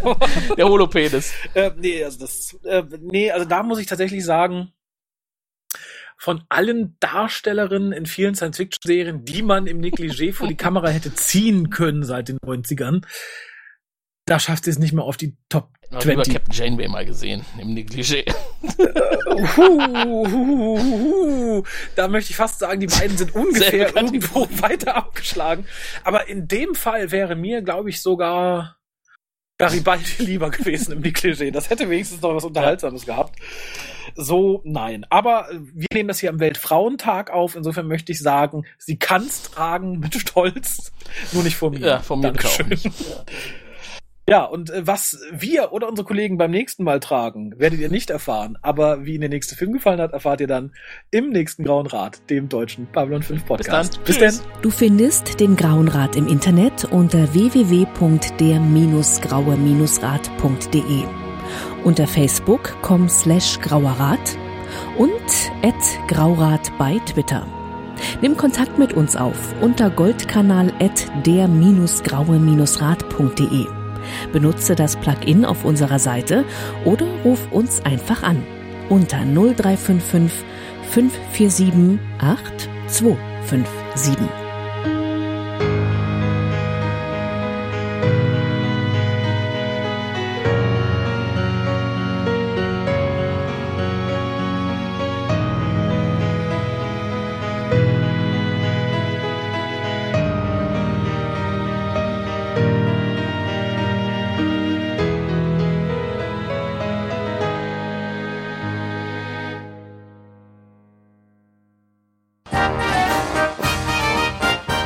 Produktion des Podcast Imperiums.